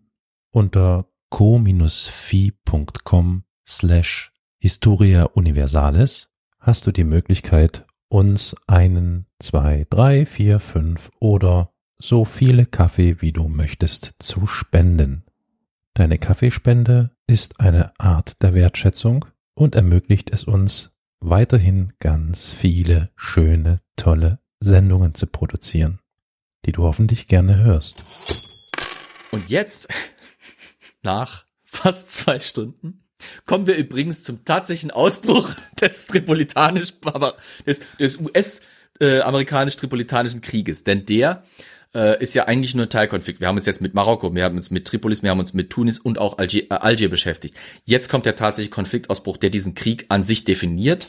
Äh, jedenfalls in unserem deutschen Kontext, im amerikanischen Kontext, wie gesagt, heißt der eigentlich Barbary War da kann man dann auch ein bisschen freier äh, schon diese Vorgeschichte mit einbeziehen, dass das auch alles Teil dieses Krieges oder dieser Kriege ist. Flo, es wäre ja aber auch komisch, wenn bei ja. dir eine Folge direkt mit dem eigentlichen Thema mhm. beginnen würde.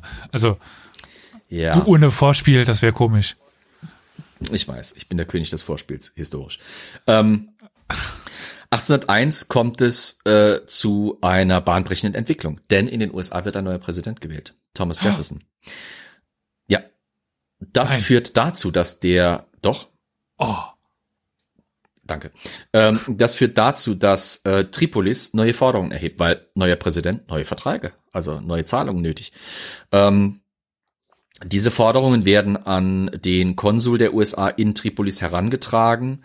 Der äh, heißt James Cathcart und der ist ein echt armer Tropf, was das angeht, weil der sitzt halt weit weg von den USA. Alle Nachrichten, die er in die USA übermitteln, dauern Monate, bis sie einmal rüber und dann wieder zu ihm gekommen sind. Und er sitzt mit einem sehr, sehr, sehr begrenzten Budget da. Ähm, jetzt kommen die, äh, die Tripolitaner plötzlich mit einer Forderung von mehreren hunderttausend Dollar um die Ecke, weil neuer Präsident neue Verträge und er kann halt einfach nichts sagen, außer ich frage mal nach, aber ich glaube nicht, dass das so schnell kommt. Selbes Spiel wie bekannt. Er sendet die Forderung rüber über den Teich. In den USA wird im Kongress darüber diskutiert. Und im Prinzip kommt dann eine Absage rüber. Äh, das funktioniert nicht wirklich. Cathcart ist als Person noch ganz spannend, das muss ich noch erwähnen. Cathcart selber ist 1796, nee, ist 1785, so um 1785 war er an Bord des der Schiffs, äh, der des, ähm, ich, ich überlege gerade, ob es eine Schaluppe ist, um dir Freude zu machen. Ich glaube, es war auch schon wieder ein Schoner. Äh, Maria, Mariah Boston. Die Mariah Boston war ein Handelsschiff, an Bord dessen war eben Cathcart gewesen und das fiel äh, in die Hand algerischer Piraten äh, und so endete er als Sklave in, Al in Algier. Ähm, er schrieb dann auch ein Buch äh, darüber, das ist eine sehr interessante Quelle über, über überhaupt die Behandlung von äh, weißen Sklaven in Nordafrika zu dieser Zeit. Das nennt sich nämlich The Captives, 11 Years a Prisoner in Algiers. Ähm, 1796 wurde er, also elf Jahre nach seiner Gefangennahme, wurde er überhaupt erst durch den Vertragsschluss mit Algerien wieder frei. Und 1798 kehrte er nochmal in die barbaresken Staaten zurück, diesmal allerdings eben als Diplomat nach Tripolis. Äh, dort wurde dann eben der Konsul, der US-Konsul in Tripolis. Also nur nur zwei Monate nach der Wahl von Jefferson traten also jetzt plötzlich die äh, Barbaresken aus Tripolis an Cathcart heran, stellten neue Forderungen und er konnte halt nicht viel machen. Ähm, er schickte einen Bericht hinüber, dass eben neue Forderungen an ihn gestellt waren und dass er davon ausginge, dass in den nächsten 60, maximal 70 Tagen der äh, äh, Herrscher von, von Tripolis den USA den Krieg erklären würde. Und damit lag er auch gar nicht falsch. Äh, kurze Zeit darauf kam die offizielle Kriegserklärung war quasi bei ihm in die Gesandtschaft geweht, mit der Ankündigung, dass äh, äh sobald äh, die Kriegserklärung gültig würde, ähm, die Truppen des äh, Herrschers von, von Tripolis äh, die Senkung oder die, die äh, Abnahme der Fahne, der US-Fahne vor dem Konsulat äh, durchsetzen wollten. Es kommt dann zu so einer ganz komischen Situation, dass eines Tages eben wirklich ein, eine bewaffnete Abordnung äh, des Herrschers von Tripolis äh, in der, im US-Konsulat aufmarschiert. Du kratzt dir im Bart, höre ich da irgendwie rauschen, gell? Ähm, ähm, und fordern, dass diese Fahne gesenkt werden soll. Äh, Cathcart weigert sich, weil er sieht keinen Grund dafür. Und so entscheiden sich die, äh, entscheidet sich der Hauptmann, ich sage jetzt mal dieser Truppe, dann wird der Fahnenmast halt umgesägt oder umgehackt. Äh, und nach einigem, im wahrsten Sinne des Wortes Hickhack, nach, äh, ich glaube, über eine Stunde haben die gebraucht mit Äxten, bis sie diesen Fahnenmast durch hatten, knickt der dann relativ äh, wirkungslos um und lehnt dann so ganz merkwürdig an der Fassade des Konsulats. Also er fällt nicht wirklich ganz um, er lehnt irgendwie so halber noch im Wind ähm, aber die, die Tripolitaner denken sich so, haha, dem haben wir es aber gezeigt und ziehen ab und Cathcart wird dann auch kurz darauf des Landes verwiesen und äh, ich meine, er reist nach Malta. Äh, das ist dann die nächste Zuflucht für, liegt ja direkt im Prinzip vor der Küste dort, nicht weit weg. Äh, und er äh, sucht dann dort erstmal Zuflucht und kommuniziert von dort aus dann weiter mit den USA. Jetzt ist halt Jefferson frisch Präsident, bekommt diese Nachrichten aus Tripolis mit und befindet sich jetzt in der geilen Situation, dass er politisch argumentiert hat, ja, die USA sollen Stärke präsentieren und projizieren. Nein, sie sollen keine starke Marine aufbauen, aber diese Marine ist jetzt tatsächlich auch gegen seinen Wunsch gebaut worden und er ist jetzt der Präsident, der genau diese Marine in den Kampf schickt, um äh, diesen Piraten Herr zu werden. Also er sendet äh, mehrere Schiffe aus, die USS President, das ist eine Fregatte von 44 Kanonen, die USS Philadelphia, eine Fregatte von 36 Kanonen, die USS Essex, eine Fregatte von 32 Kanonen, die USS Enterprise, das ist ein Schoner, leider keine Schaluppe, von 14 Kanonen, die erstmal auf diese Station im Mittelmeer gesendet werden. Das ist das erste Mal, wo die Amerikaner ähm, wirklich dediziert einen Kampfverband losschicken, um militärische Marinepräsenz im Mittelmeer äh, aufzubauen. Vorher waren es eben einzelne Schiffe, um Tributzahlungen zu überliefern, ansonsten nix. Jetzt kommt tatsächlich die amerikanische Navy um die Ecke geschippert, um endlich das zu machen, was äh, einige eben im Kongress schon seit Jahren am Fordern waren. Ähm, das Geile war halt, dass die klare Regeln hatten. Zum Beispiel sollten diese US-Schiffe, wenn sie auf barbaresken Schiffe, vor allem eben tripolitanische trafen, diese nicht kapern und in Besitz nehmen. Also die sollten die nicht entern und erobern, sondern sie sollten sie maximal manövrierunfähig machen. Und das machten die auch. Also zum Beispiel die USS Enterprise, kurz nachdem sie auf ihrer Station angekommen war, kaperte ein tripolitanisches Schiff, äh, sägte ihnen bis auf einen Mast äh, alle, also das waren drei Master, den sie erobert haben, die sägten zwei Masten um, einer war noch da, damit sie wenigstens ein bisschen Segelkraft hatten. Sie schmissen alle Kanonen über Bord und alle Bord, also alle, alle, alle, Individu Indi alle Individualwaffen, also alle Musketen, Pistolen, Säbel und so weiter. Ähm, und machten, äh, machten das, äh, schmissen das Pulver, glaube ich, noch über Bord, machten diese Schiffe im Prinzip kampfunfähig, aber es war noch manövrierbar, manövrierbar. Die Piraten konnten quasi noch in ihren Heimathafen zurückkehren. Und so verfuhren die amerikanischen Schiffe für eine ganze Weile. Also die brachten gegnerische Schiffe auf, versenkten sie aber nicht, weil das durften sie nicht, äh, nahmen sie auch nicht in Besitz, weil das durften sie auch nicht, sondern machten sie halt unschädlich in irgendeiner Form. Das galt bis 1802. Also fast ein Dreivierteljahr durften sie das nicht machen, bis dann aus den USA eigentlich der Befehl kam, okay, jetzt dürft ihr mal voll loslegen. Und es wurde eine Blockade von Tripolis gefordert, weil um diesen Konflikt zu beenden, war klar, man muss Tripolis von seinem Einkommen abschneiden und das geht halt nur durch eine Blockade. Ähm, das Problem für die US-Schiffe war, dass bis auf die Enterprise, die halt ein Schoner, also ein relativ kompaktes, kleines Schiff mit weniger Tiefgang war, waren diese ganzen anderen Fregatten Schiffe mit relativ großem Tiefgang. Dadurch, dass die US-Schiffe halt relativ groß für ihre Klasse waren, relativ schwer und robust gebaut waren, hatten die ziemlich viel Tiefgang. Und das war blöd, weil der Hafen von Tripolis hat einige ziemlich tückische Untiefen vor sich liegen, die ihn schützen. Äh, und der Hafen selber ist so seicht, dass große Schiffe nur mit äußerster Mühe und, äh, wenn überhaupt, in den Hafen einlaufen können. Das heißt, ähm, für diese blockierenden US-Schiffe war es echt blöd, weil sie konnten gar nicht nah genug an diesen Hafen ran. Ähm, die Tripolitaner verlegten oder andere Schiffe, die in den Hafen rein wollten, verlegten sich halt darauf, dass sie weniger Tiefgang hatten und einfach durch seichtere Gewässer schipperten in Sichtweite der Amerikaner, wo die Amerikaner ihnen aber nicht nachfolgen konnten. Also blöde Situation. Was auch noch schwierig war, war, dass der Commodore oder der Commodore, ähm, der mit dieser Flotte ausgeschickt worden war, Richard Morris, äh, ein ganz komischer Charakter war. Eigentlich ein verdienter Marineoffizier, äh, bevorzugte er es mit seinem Schiff. Ich meine, er war auf der, ich glaube, er war Const ja USS Constellation war, glaube ich, sein Schiff. Äh, er gehörte zu einem zweiten Verband, der dem ersten nachgeschickt worden war. Er lag mit seinem Schiff im Prinzip in Gibraltar, wo er äh, den Quellen zufolge äh, mehr Zeit damit verbrachte, sich in der dortigen High Society der Royal Navy äh, rumzutreiben mit seiner Frau und seiner Familie. Er hatte seine ganze Frau, äh, seine ganze Familie mitsamt Frau und Kindern äh, mitgebracht auf seinen Einsatzort. Das gab es durchaus, aber war nicht so üblich, dass es normal war für die damalige Zeit. Und monatelang, fast ich glaube fast 18 Monate lang saß der im Prinzip nichts als wie in Gibraltar rum und feierte dort das High Life während seine Kommandeure irgendwie auf eigene Faust versuchen mussten, die Befehle des Kongresses und des Präsidenten irgendwie umzusetzen, diese mehr oder weniger zahnlose Blockade vor Tripolis versuchten aufrechtzuerhalten. Das war eine echte Scheißsituation, weil die Barbaresken witterten natürlich diese Schwäche und, und sahen, dass da, ja, okay, die waren jetzt hier mit viel Pomp und Getöse durch Gibraltar gesegelt und, und einer war hängen geblieben, aber ansonsten passierte ihnen erstmal nichts. Die fuhren ihre Kaperfahrten nochmal richtig hoch. Äh, Im Winter 1802 wurde natürlich dann, äh, das war im Prinzip die Winter, im Winter, im Winter wurde, wurde normalerweise äh, nicht sonderlich viel Schifffahrt. Das ist ähnlich wie, wie auf Land. Im Winter führst du nicht unbedingt gerne Krieg. Im Winter hast du auf vielen äh, großen Wasserflächen und Ozeanen halt eben schwere Wetter. Äh, Im Mittelmeer ist das ähnlich. Deswegen waren meistens Winterpausen für diese, für diese Flottenoperation vorgeplant. Macht auch Sinn, weil wenn ich im Winter schlecht, schlechtes Wetter habe, operiere ich nicht gut und ich habe natürlich Zeit gewonnen, in der ich die Schiffe auch mal überholen kann. So ein Segelschiff kann nicht ewig auf See bleiben. Das muss regelmäßig in Werfen Werften, in Docks, um die Rümpfe überarbeitet zu bekommen. Das muss nachgedichtet werden. Die, die, die Schiffe bleiben nie hundertprozentig dicht. Ähm, ich muss teilweise die Takelage, das Segelzeug auswechseln. Ich muss neue Vorräte natürlich aufnehmen. Ich muss teilweise vielleicht Waffen auswechseln etc., neue Munition aufnehmen und so Zeug.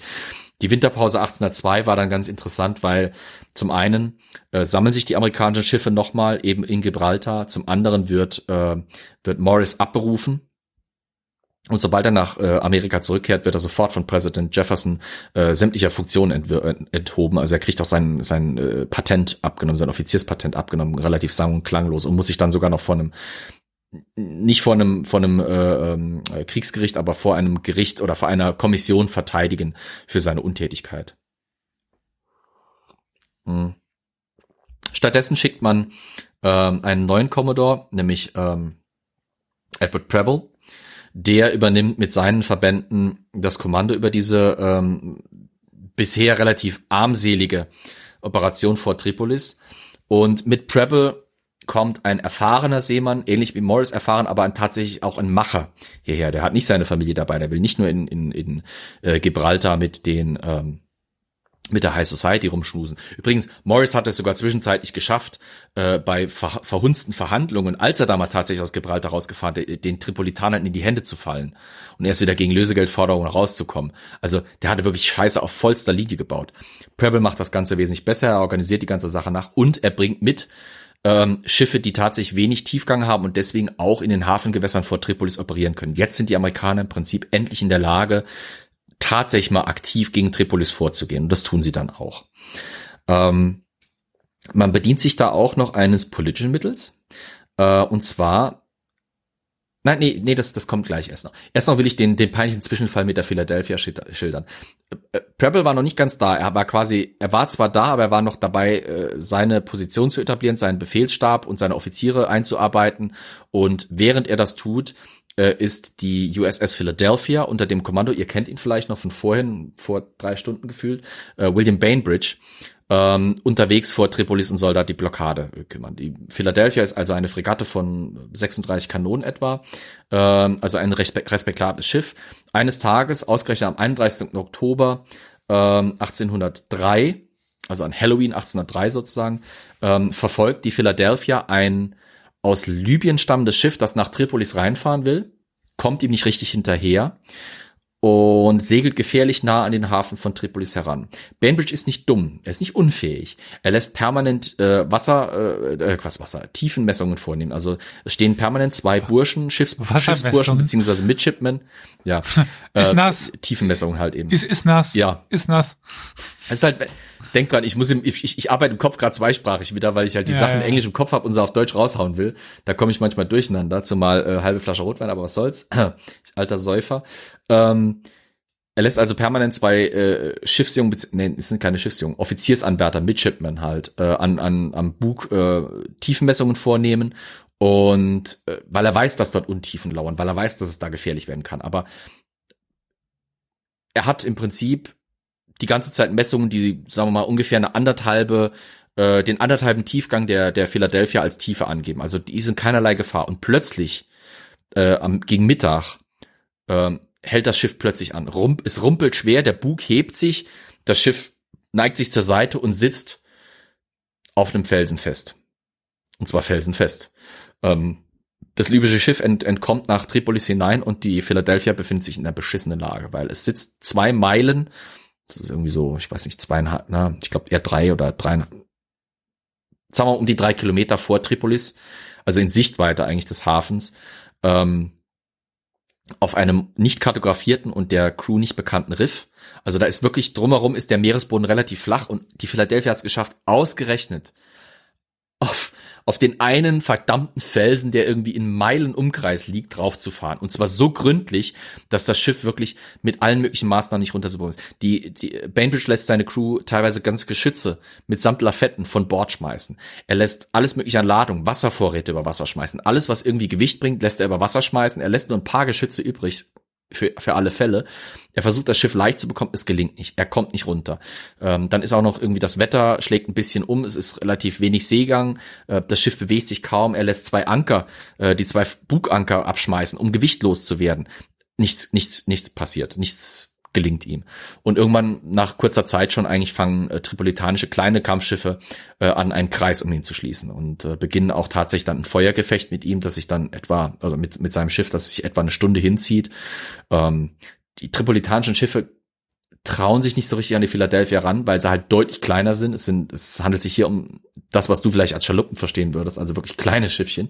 Du merkst, ich versuche dich wirklich glücklich zu halten hier heute. Ja. Ähm, mit nur ganz wenigen kleinen Kanonen und die Philadelphia mit dem, was er noch an Bord hat, wehrt sich nach Kräften. Es kommt zu Toten auf äh, Seiten der, der Tripolitaner, zu verwundeten Untoten auf Seiten der Amerikaner. Aber schlussendlich, wie gesagt, nach einer Stunde ist klar, also da ist nichts zu machen. Oder nach mehreren Stunden ist klar, da ist nichts zu machen. Und Bainbridge befiehlt, das Schiff im Prinzip äh, aufzugeben. Bevor er das tut, lässt er aber das gesamte Schießpulver durchwässern, um es eben unbrauchbar zu machen. Äh, vor allem, wenn man es mit Salzwasser wässert, ist es teilweise in seiner chemischen Komposition so unbrauchbar, dass man schon einiges machen muss, um es nochmal zu einer funktionstüchtigen Pulver zu machen. Und es wird nie mehr da die Qualität haben, die es ursprünglich mal hatte. Und er lässt unten den Unterwasserrumpf des Schiffes anbohren, in der Hoffnung, dass äh, das Schiff dadurch für die Barbaresken unbrauchbar wird wird. Er lässt sogar Segel und Tauzeug verbrennen. Äh, in Sichtweite der Barbaresken, aber die kommen nicht an ihn ran. Und schließlich, als er dann mit seinen Maßnahmen zufrieden ist und, und hofft, dass das Schiff völlig unbrauchbar für den Gegner geworden ist, dann signalisiert er eben äh, sehr deutlich und leicht frustriert, weil er irgendwie schon viel früher damit gerechnet hat, dass endlich Barbaresken an Bord kommen, um seine Kapitulation entgegenzunehmen, dass er eben zu selbiger bereit ist. Und dann ergibt er sich mit seiner Crew, äh, den Barbaresken, die überhaupt nicht wissen, wie ihnen geschieht, die gar nicht damit gerechnet haben, so ein mächtiges Schiff auf dem Präsentierteller zu gewinnen. Bitter für Bainbridge, ähm, dass ungefähr vier oder fünf Stunden nach der Kaperung die, seines Schiffes und nachdem seine Crew quasi an Land ist und die Barbaresken sein Schiff durchstöbern, das Wetter umschlägt, es zu stärkerem Seegang kommt und die Philadelphia tatsächlich auch dank seiner Leichtmachungsmaßnahmen, seiner Erleichterungsmaßnahmen äh, tatsächlich von dem Felsen wegkommt. Und da rächt sich, dass dieses Schiff, genau wie die anderen amerikanischen Schiffe, extrem robust gebaut ist. Obwohl seine Crew die, den Rumpf angebohrt hat, wie er es gewollt hat, ist es noch so seetüchtig, dass die Barbaresken aus Tripolis die Philadelphia in den Hafen von Tripolis schleppen können. Und so kommt es halt eben, dass Bainbridge im Hafen ähm, plötzlich sein eigenes Schiff wiederfindet, schwimmend und fast schon seetüchtig wieder. Äh, und er kotzt wahrscheinlich intern äh, im Strahl. Die Philadelphia blieb bis 1804, also bis im Prinzip über die Wintersaison in Tripolis in der Hand der Tripolitaner. Erst im Februar, äh, am 14. Februar 1804, schafft es ein kleines Freiwilligenkommando unter dem äh, auch aufgrund der erfolgreichen Aktion, die er durchführte, äh, schon berühmt berüchtigten äh, US Navy Lieutenant Stephen Decatur oder Decatur oder ja, eigentlich Decatur, ja, Decatur, ähm, mit einer kleinen Crew ähm, an Bord der Philadelphia kommt. Im Prinzip, ähm, er hat mit einigen anderen Leuten ein, ein tripolitanisches Schiff gekapert, hat es umbenannt in Intrepid, hat es getarnt und segelt im Schutz der Dunkelheit in den Hafen von Tripolis hinein, wo ähm, seine Leute dann äh, die, äh, die, die, die, ja, Bewacher der, der Philadelphia überwältigen. Ähm, sie gehen an Bord des Schiffes, setzen es in Brand und ähm, das halt eben um, damit die Philadelphia dem Day von, äh, von, von Tripolis nicht in die Hände fällt oder irgendwie dienlich ist.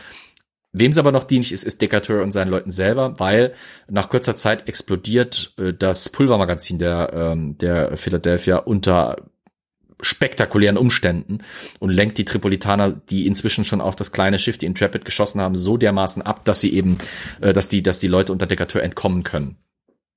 Und die Philadelphia ist, äh, ist quasi gesehen. Es gibt ein umstrittenes Zitat, das Lord Nelson zugeschrieben wird, der das als die angeblich äh, wagemutigste und, und, und brillanteste Operation seiner Zeit bezeichnet habe. Was spannend ist, weil Nelson selber ja nicht gerade unbedingt äh, unbefleckt ist, was brillante Marineaktion angeht. Ich sehe übrigens äh, ähm, gerade ein ja? äh, Porträt von ja. dem Bainbridge. Also die Frisur ist gewagt. Mhm.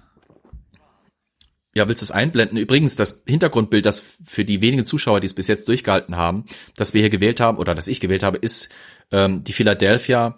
Nicht wie sie brennt, sondern tatsächlich kurz vor ihrer Kaperung. Kaum Elias sitzt halt ein bisschen davor, aber ja, da sitzt das Schiff halt auf dem Fels und die äh, tripolitanischen Schiffe segeln drumherum.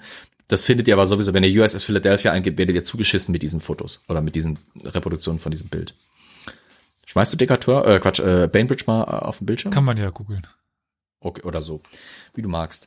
Damit ist okay, dieses Philadelphia-Problem erstmal geklärt, aber jetzt, jetzt ist halt Preble, der Commodore, ähm, in, der, in der Lage, endlich mal loszulegen. Er ist jetzt endgültig da. Okay, die Philadelphia hat er verloren, aber er hat dafür noch ziemlich gute andere starke Verbände. Und auch auf Anraten äh, Washingtons, also nicht des Mannes, sondern der Regierung, die inzwischen dort sitzt, ähm, streckt er die Fühler nach einem Mann aus, der durchaus als Chance von den USA gesehen wurde, nämlich ähm, den Bruder des Bey von Tripoli, ähm, Hamed Karamanli. Hamed Karamanli war der ältere Bruder von Yusuf Karamanli. Yusuf Karamanli hatte seinen älteren Bruder, als sein Vater gestorben war, von der Thronfolge verdrängt und hatte sich selber das, äh, die Herrschaft über Tripolis angeeignet. Und Hamed war ähm, äh, quasi vertrieben worden ins Exil. Seine Familie saß in Tripolis fest, quasi als Geiseln. Und jetzt tun sich die Amerikaner quasi mit Hamed zusammen, um seinen Bruder zu stürzen. Hamed heuert griechische und äh, andere arabische, nordafrikanische Söldner an, ähm, die gemeinsam mit US Marines, da kommen auch tatsächlich diese berühmt-berüchtigten US Marines dann richtig auf und haben auch ihre Ruhmes, ihre ersten Ruhmestaten zu verzeichnen. Mit denen tun sie sich zusammen, um eine regelrechte kombinierte Marine- und landgestützte Operation gegen Tripolis durchzuführen. Also äh, während die Hauptflotte unter, unter Preble Tripolis blockieren soll, soll von Alexandrien in, in Ägypten aus ähm, die Truppen von Hamed Karamanli und den US Marines unter dem Befehl ähm, der Leutnante, äh, wo habe ich sie? Alzheimer lässt grüßen. Währenddem du das machst, ja. kann ich ganz kurz mal die Karamanli einordnen, weil du die ja gerade als Dynastie eingeordnet hattest am Anfang. Ja, aber das ist eine ja, türkische Dynastie. Ja, Dynastie, Familie. Ja, aber Familie, die Kara also die Karamanen kommen ja aus der Osttürkei ist also nicht äh, von, das hatte ich am Anfang, hatte ich mir nämlich ein bisschen so, war ich überrascht, so Moment, die Karamanli dort, das äh, macht keinen Sinn, die dürften, also ich wüsste von keiner Dynastie, die dort so heißt, das ist, äh, die sind... Kann man es als Statthalter-Dynastie bezeichnen ja, dann? Das ist ja ein Pascha. Weil es sind mit Sicherheit dann eben, ja, es ist halt der von der Hohen Pforte eingesetzte Pascha, genau. die sich aber dort quasi als lokale Dynastie versuchen zu etablieren. Es ist keine alteingesessene Berberfamilie, sondern es ist halt eine aus dem Osmanischen Reich genau. rübergewanderte äh, Machthaberfamilie, die aber intern genauso viel äh, Murks bauen, wie halt eine angestammte Dynastie es getan hätte. Äh, Verweis an deine wunderbaren Geschichten über äh, frühe muslimische und mongolische Streitigkeiten in verschiedenen Dynastien. Ähm, die Leutnante, die jetzt diese Operation leiten, sind zum einen William Eaton, der in den USA wirklich als Volksheld verehrt wird, genauso wie äh, der US Marine Corps First Lieutenant Presley Neville O'Bannon. Die zwei führen äh, diese Operation durch, also mit ich, vielleicht um die äh, die haben, die haben, glaube ich, noch keine 500 Mann äh, gehabt. Im Prinzip es sind keine großen Armeen, von denen wir da jetzt reden. Äh, marschieren die eben von Alexandrien aus die Nordküste Afrikas entlang in Richtung Tripolis. Ihr Hauptziel ist der Hafen von Derna. Äh, Derna liegt südöstlich von Tripolis und ist halt ein wichtiger Vorposten. Von dem aus sollte Tripolis quasi, also wenn man Derna sichert, hat man es nicht mehr weit, um, um die Außenverteidigung landseitig von Tripolis unter Kontrolle zu bringen. Und die Hoffnung war, dass man eben landseitig mit Hamed gemeinsam Tripolis vom Land, vom Hinterland abschneidet und die US-Marine äh, schneidet quasi mit ihren äh, Schiffen unter Preble äh, Tripolis von, von, von See ab und äh, dann sollte das Ganze ganz gut funktionieren. Unterstützt wurde, äh, wurden die US Marines und die Streitkräfte Hamets von drei Schiffen. Das wäre zum einen ein Schoner, leider Gottes, keine Schaluppe, mit 14 Kanonen, die USS Nautilus. Ein, dann aber eine Schaluppe. Ich habe eine Schaluppe für dich. Die, ja, eine 10 Kanonen Schaluppe, nämlich die USS Hornet. Und dann so ein ganz komisches Zwitterwesen, nämlich die USS, äh, die USS Argus. Das war eine 18 Kanonen äh, starke Brig Sloop also eine Brig-Schaluppe. Das ist so, ein, so eine Mischung aus zwei Schiffstypen, was ganz modernes damals. Ein sehr kleiner, flexibler Kriegsschifftyp, aber für, für küstennah und relativ mhm. kleine, überschaubare Aktionen. Ähm, ich mach's ganz kurz. Wir sind jetzt fast schon am Ende, Gott sei Dank. Es wird auch Zeit. Wir haben immerhin schon nach zwölf. Ähm, die Truppen von, äh, äh, von, äh, von Eaton und O'Bannon schaffen es gemeinsam mit, Hara, äh, mit, äh, äh, mit den Truppen äh, von ähm, Karamanli eben Derna zu erobern, äh, sich dort einzugraben und als dann eben Yusuf Karamanli versucht, ähm, die Truppen aus Derna rauszutreiben mit seinen eigenen, gelingt es nicht. Die, die, ähm, die äh, Söldner, die, äh, die, ähm, sag es doch, Hamed, Hamed angeheuert hatte, waren unter anderem auch griechische Kanoniere. Also es wird von, äh, äh, von Greek Gunners gesprochen, also die hatten wohl auch mh, leichte oder mittelschwere Artillerie dabei, während die tripolitanischen Truppen, die entgegengeschickt wurden, das nicht unbedingt hatten. Ähm, die werden dann von dieser Artillerie zusammengeschossen regelrecht und äh, stecken so schwere Verluste ein, dass sie sich zurückziehen. an diesem Zeitpunkt, also zu diesem Zeitpunkt nach der Eroberung und der Verteidigung von Derna durch eben diese kleine Truppe US Marines und die Truppen äh, von seinem Bruder Hamid und durch die gleichzeitige Belagerung und die sich immer, immer enger ziehenden Belagerungsringen zu See der US Navy, äh, merkt Yusuf, dass hier kein Blumentopf für ihn gewinn, zu gewinnen ist und er macht das, was halt in seiner Situation vernünftig ist. Er, er kehrt zurück an den Verhandlungstisch. Und bevor die Marines sich dann ähm, äh, weitere Ruhmesblätter irgendwie verdienen können, kommt es dann zu einer äh, zu einem Friedensschluss am 10. Juni 1805 wird ein Friedensvertrag zwischen den USA und Yusuf Karamanli, stellvertretend eben für Tripolis, geschlossen, äh, in dessen Umfang aber an der Machtposition Yusuf nicht gerüttelt wird. Krass gesagt lassen die USA eiskalt Hamid fallen. Das können sie ganz sie gut. Sie bemühen sich in keinster Weise, das können sie ganz gut. Äh, sie bemühen sich in keinster Weise mehr um das, was sie ihm eigentlich ursprünglich versprochen haben, um ihn an Bord zu holen, im wahrsten Sinne des Wortes, äh, nämlich, dass sie ihm eben zu seiner alten Machtposition, zu seinem Recht als eigentlicher Thronfolger äh, verhelfen, als ältester Sohn seines Vaters. Was aber im Vertrag festgehalten wird, ist, dass seine Familie ihm ins Exil folgen darf. Er kehrt zurück nach Ägypten, wo ihm dann eben seine Familie hinfolgt. Äh, und soweit ich weiß, bleibt er auch also immer fern der Macht. Er ist wirklich, äh, er wird von den Amerikanern fallen gelassen wie eine heiße Kartoffel und ist dann auch unter ferner Liefen.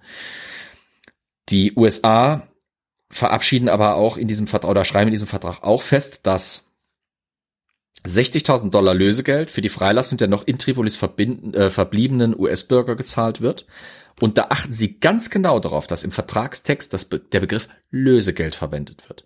Weil ab diesem Zeitpunkt versuchen die USA sich ganz stark darauf zu berufen, dass sie maximal Lösegelder bezahlen, aber keine Schutzgelder mehr, keine Tributzahlung mehr. Sowas kommt nicht mehr.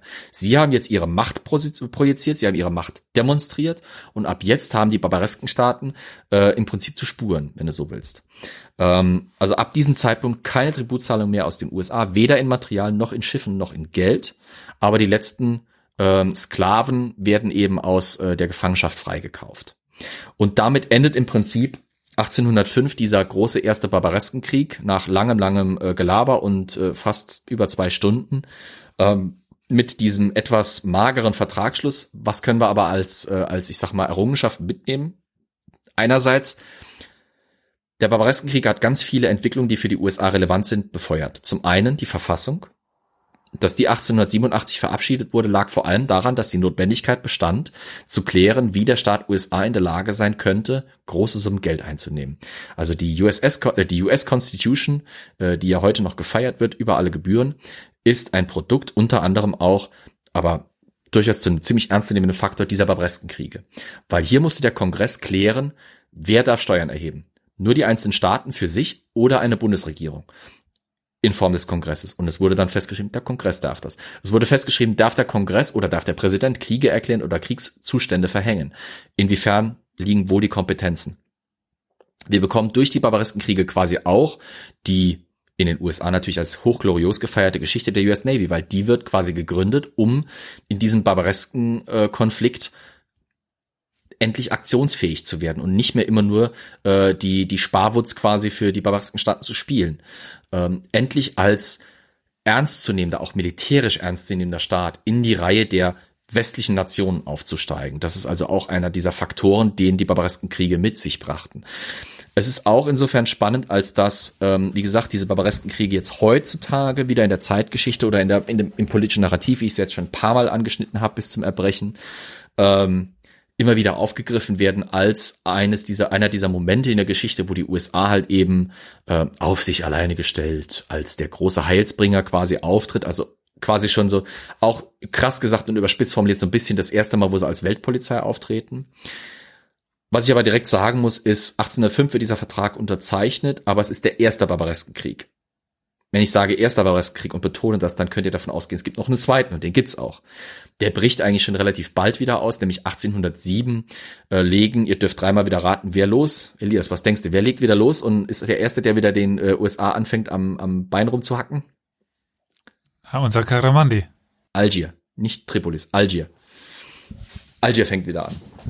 Tripolis ist so dermaßen in die Steinzeit zurückgebombt, dass sie erstmal noch Ruhe geben. Algier ist aber dann in der Zeit hat das hat hat Gelegenheit sich wieder zu erstarken und hat dann wieder Gelegenheit loszulegen und ist dann auch tatsächlich wieder der Staat aus den barbaresken Staaten, der loslegt und äh, den Konflikt vom Zaun bricht. Dann kommt allerdings noch dieser äh, Krieg von 1812 dazwischen zwischen den USA und Großbritannien. Das heißt, da sind die USA anderweitig gebunden. Die können sich erst 1815 wieder dem Konflikt ähm, mit den barbaresken Staaten vollumfänglich widmen.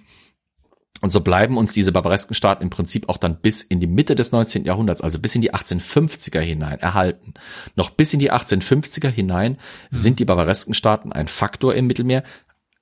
Immer mehr abnehmend natürlich, weil äh, durch auch Innovation in der Schiffsbautechnik und durch das weitere Erstarken westlicher Marinen ähm, rücken die immer weiter unter ferner liefen, aber sie sind tatsächlich noch ein Faktor, sie sind tatsächlich noch so ein Stein im Schuh und äh, erst, wie gesagt, im Mitte des 19. Jahrhunderts auch mit dem Erstarken des osmanischen, ich nenne es jetzt mal ganz krass Zentralstaat. Oder ja, im Gegenteil, Versuches, oder? Ja, ja, es ist so eine Mischung. Erst versuchen die Osmanen noch mal die Macht auszubauen und, und holen sie irgendwie an die Kandare und dann bricht das Ganze ja ziemlich schnell in sich zusammen. Genau, ja, ja. Das also, ist halt äh, ja, vor allen Dingen diese, unsere also, äh, Nachbarn halt. Hallo, mhm. äh, die halt darüber schippern. Also genau, zunächst versuchen halt die die Osmanen nochmal ihre Zentralmacht auszubauen. Das geht dann aber ziemlich schnell in die Hose. Dann mischen sich halt eben Nationen wie zum Beispiel, wie Elias gesagt hat, Frankreich wieder massiv ein. Und dann bricht dieses, äh, dieses äh, barbaresken Staatensystem in der Mitte des 19. Jahrhunderts ziemlich schnell in sich zusammen.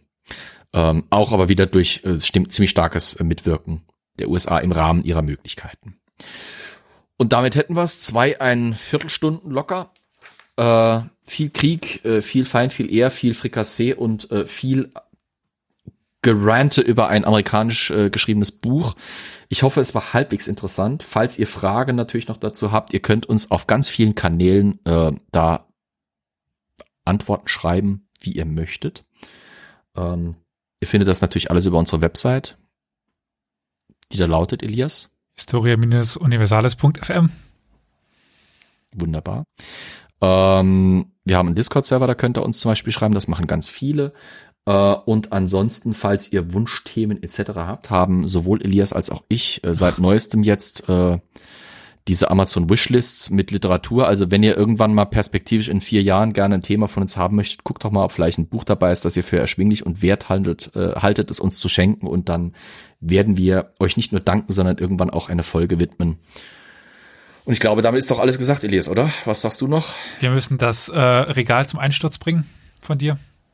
Ja, meines. Es ist wirklich. Äh, ich habe, ich kriege meine Bücher nicht mehr. Und ich muss auf der Prosa-Seite Sachbücher einordnen. Das ist nicht gut.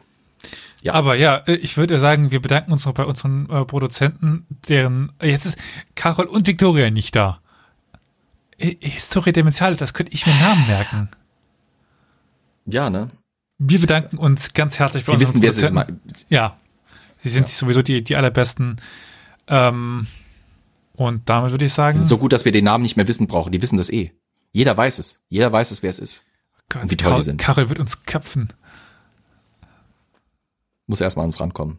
Ja, ja. Da kommt dann nicht mehr raus aus Soxen. Egal. Äh, auf Wiederhören. Bis zum nächsten Mal. Macht's gut. Ciao, ciao.